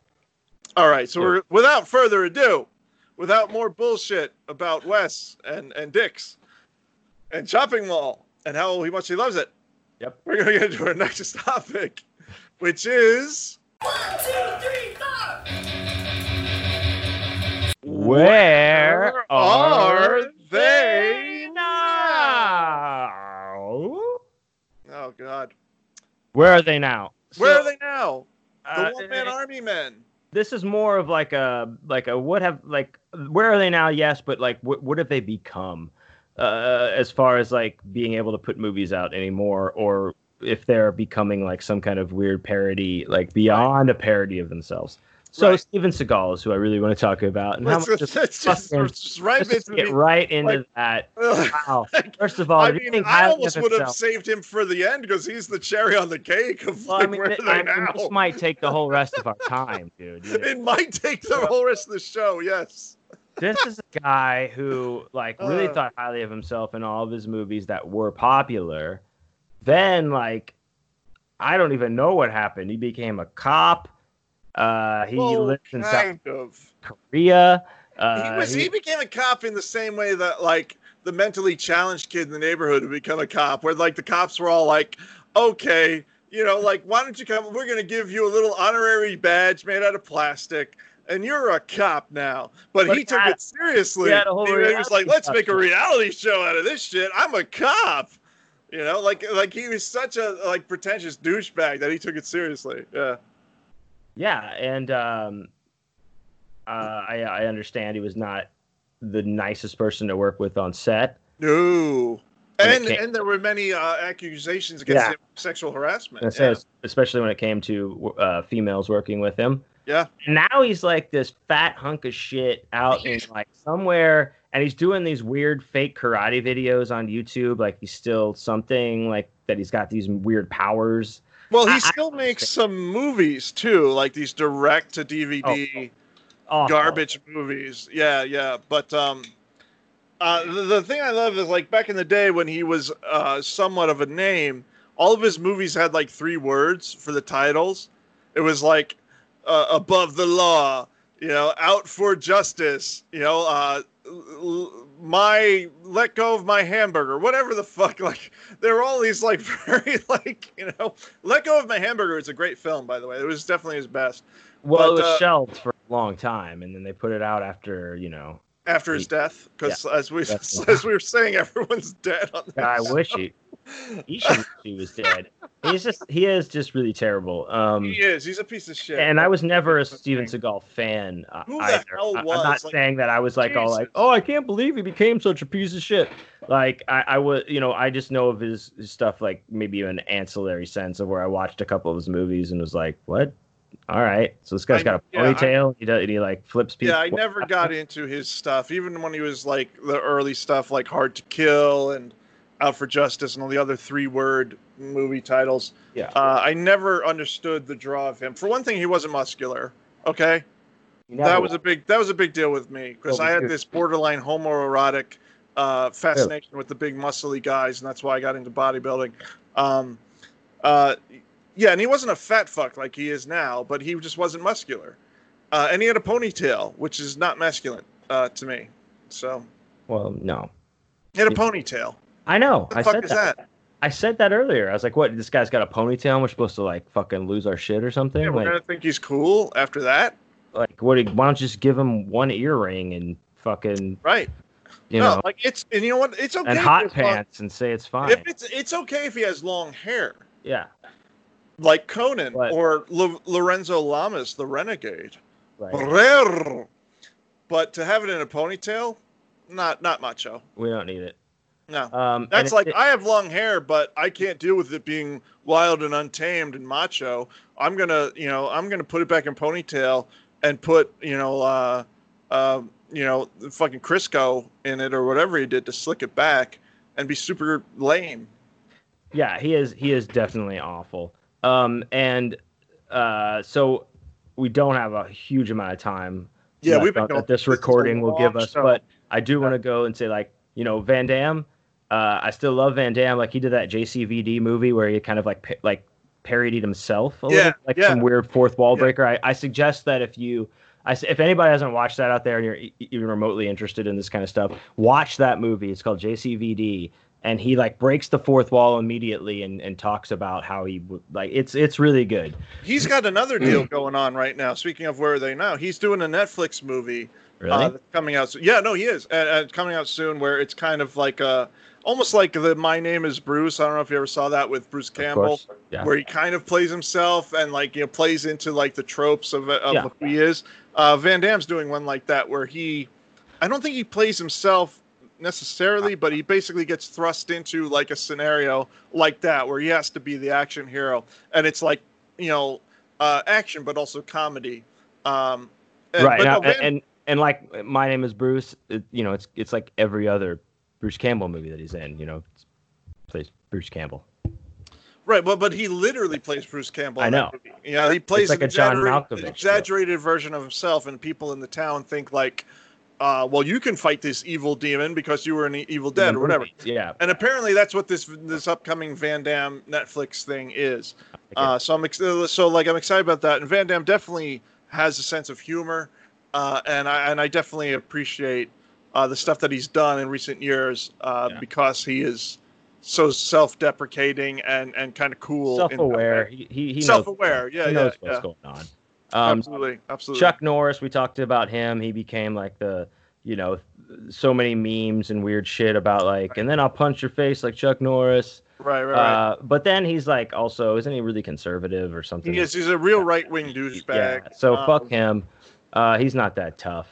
Van he got- Damme, he- like he had this thing with Expendables 2 when he was in it where even though people are getting brutally murdered through the entire movie, just bullets through the face, he was like, Well, I, I don't want to to have any profanity in the movie. Not just him, not just him saying anything profane. He didn't want the other actors to say the F word and stuff because it was unchristian. And it's just like, give me a fucking break. So you're okay with people getting butchered through the entire movie, but someone s- drops an F bomb and that's that's offensive? It's So yeah, he, he's kind of a douchebag too. Um, but you know, Th- those are the ones that I had. I don't the, the ones that I wanted to touch on. Did you want to say anything else? Well, as far as where are they now? Yeah, Uh, Schwarzenegger and Stallone, they still do movies, particularly well, they're- Stallone. they're on top. Still- I, I mean, I don't know if we had to like. they still do stuff. Yeah, they've kind Yeah. of like come back because, and and here's the the the thing that I really wanted to touch on as we wrap this up, Okay. is the one man army thing is a dinosaur. It is a thing of the past. We don't have people to replace these guys. You know, we don't have the next Bruce Willis, the next Stallone, the next Schwarzenegger. Uh, to to like you know like they almost tried to do it with Jason Statham and Vin Diesel and these guys, and it never worked out. It never panned out because they're just not. It's just not the same. Uh, people don't watch those movies anymore. People, as a whole, don't want those movies anymore. But guys our age, old men like us, we want those movies. We love those movies, and it's a thing of the past. It's just over, dude. It's it's over. Much like our lives, it's over. I have two words for you, dude. Mm, Channing Tatum. wrong. Wrong. You're probably right. You're probably right. I don't know. I'm totally right. No, there's there's, there's no one. There, there- there's no one Yeah. to, to take up the reins. Everything now is superheroes. Everything oh, is yeah. It's gonna take us a while to get past this. That's that's Still. what action movies are now. They're all superhero movies. Uh, the the the age of the gun-toting, uh, psychopathic, uh, renegade uh, is is gone. It's gone, dude. Uh, it was it was a thing of the '80s. It was it was like the perfect thing for that time, and it's over now. Uh, but it will always have its place in movie history and in our hearts. And uh, the end. Like cocaine and big fake tits, the '80s will always have a place in our hearts. Particularly big tits for me. I never really cared for cocaine, but I've always loved big tits, and I continue to love big tits. Hail tits. Speaking of hail tits, um, if you want to talk to our supervisors, please call the Corey hotline. Well, the funny thing about that is we're our supervisor. You call the Corey hotline and you just get us. yeah. Uh, so anyway, before we wrap up, yeah. we want Yeah. to we want to Remind mention everybody. want to remind everybody of a little dog named Lulu, uh, a little sweetheart pit terrier mix, who desperately needs our help. Um, uh, her mom and dad will eh, are going to fix this dog up, no matter what. They love her that much. Uh, they're going to take care of her, but they could really use your help. They've already spent four thousand dollars, and these are working people. These are hardworking people, just like you, you or me at least. Uh, busting your balls, uh, busting your balls, dude. But no, like they're hardworking people. They're working class Yeah. people, Right. and you know they don't have this money to just throw away. They're not, you know, uh, Richie Rich like you were growing up. Right, but they're And, uh, willing to spend like, but like, and we talked about before. We've both been in this position where you just Right. you got to plunk it down. You got to do it, like because you, know. love your dogs. They're your- part of yeah. the family. They're part of the family. So they could really use your help. Uh, Lulu needs ACL surgery. Uh, and she's a young dog. It's not like we're asking you to contribute to a dog who's 15 and uh, and barely even knows they're alive. You know, and like giving it a heart and brain transplant. yeah, we're yeah, yeah, Like no, she's a young dog. Like we just need years old. help. She's Ew. two years old. Ew. She just needs help to get this surgery so she can run and play again.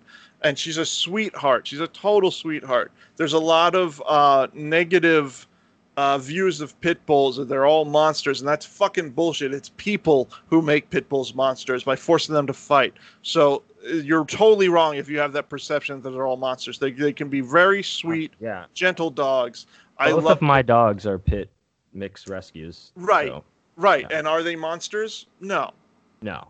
No, of course not. And No, every and like every pit I've had, a, with the exception of one, every pit bull I've ever been, and I was a professional dog trainer, so I've been involved in a lot of with a lot of pit bulls, and they've all been sweethearts, with the exception of one. So, uh, Lulu desperately needs your help. We have set up a GoFundMe page. If you go to Kris and John Wayne, and again, Kris with a K, so it's K R I S and John Wayne dot com.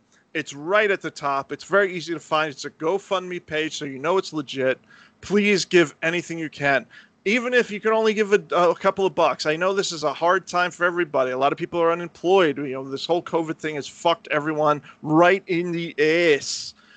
But we really need your help. So please consider giving, even if it's a dollar, even if it's ten dollars, whatever it is, give it to Lulu. And and as a special bonus on behalf of Vital Social Issues and Stuff with Kris and John Wayne, we are we are giving special giveaways to anyone who contributes to Lulu.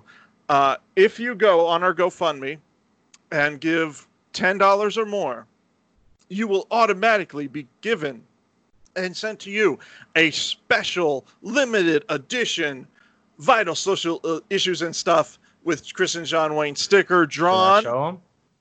Yeah, show it to the camera for those who are watching. Whoa, look at that. It's an iridescent, Iridescent. and this is a thick, good quality, tr- like legit sticker. So legit sticker.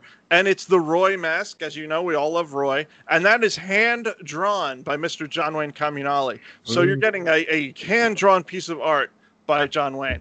Thank you. Uh, anyone who gets who anyone who contributes more than 10 bucks automatically gets that sticker. All you have to do is screenshot it and send it to us. You can send it to either of our Facebook pages, you can send Or- it to either of our Twitter pages, or you can send it to our official email. Just Kris uh, and which is- Vital Social Issues with Kris and John Wayne at gmail.com. Well, no, it's vital social issues and stuff. And stuff. That's right. Yes, it's uh, And. let's let's I'm let's correct. sorry. it. It's vital social issues, the letter N, N stuff at Gmail. At Gmail. That's it. Yes. So let's let's get that clear. It's a stupid long name for an email, but that's who we are. Uh, but if you send it to that or you send it to any of our social medias, all you got to do is take a screenshot. Take a screenshot that says you know you donated whatever amount to Lulu, and you will be you will automatically get a sticker. Now, if you contribute more than ten dollars, whoa, holy shit, you are going to get something super special because you will be automatically entered into a into a a uh, a raffle uh, where you will get a super deluxe edition box set, and you will get your choice. You'll either get a Kristopher Triana box set or you will get a John Wayne Comunale box set, whichever Your you choose choice. your choice. You just let us know. Like once we pick someone, uh, uh, and and and whoever wins, you will get to decide who you want a special package from, and you will either get books by uh, myself or Mr. John Wayne, uh, and you'll also get stickers, buttons, pens, whatever. You'll get all sorts of swag. Uh, and you will be much loved and much appreciated. Uh, and you'll you might even you know what you might get a shout out on the show. Maybe. Whoa, whoa. They So please, you in. so please, again, krisandjohnwayne.com. You will find Lulu's GoFundMe right there. Please give whatever you can. This puppy is a super sweetheart and needs all the help we can give. Yes, please go there and help her. Um, and I think that's it, dude. That's gonna be us. So, uh, as we've labored on about um, more things that you uh, hold important, I'm sure. Uh, we And it was much you- manlier. It was much it was- manlier than the I last mean, that's one. probably debatable, but we'll see. We'll let No, the, it's we'll- definitely manlier. this than, is for the than grown courts men to talking decide. about. It's definitely manular, m- manlier. It's manular. You're right. It's, It's definitely man, I'm, manular. I'm, I'm drunk at this point. I'm so a manular. You're a manular. No, no, I drive this- a like manular transmission. This was this was the Charles Bronson episode, whereas the last one was the 40 year old virgin episode. That's true. we are now, but we're also Charles Bronson and like Death Wish three, where it's just uh, super crazy. awesome. Yeah, super. awesome. That's where we're at. That is where we're at. We're at that Yes. level of super awesome. And you can check out that level of super awesome at krisandjohnwayne.com, K R I S, if you please. Just remember kisses and johnwayne.com. Uh, you can check all my stuff out at johnwayneisdead.com. Listen to my other podcast, John Wayne Lied to You, and uh, follow me at John Wayne is Dead on everything that you can follow. And check me out at KristopherTriana.com. Uh, you can also find me at Koyote Kris on Twitter. It's K O Y O T E K R I S. Excuse me for the burping. I'm drunk. Uh, You can also find me on Facebook and Instagram under my name, Kristopher Triana, again with the K, K R I S. Uh, and you can find me on all those things. Uh, I love you all. Thank you so much for listening. Uh, if you if you've made it this far, uh, I speak for both of us, John Wayne and myself, when I say we love you. We love our listeners. K is for kisses. Just like sugar, sugar kisses. Okay, we should stop now. Meet me halfway. Across the sky.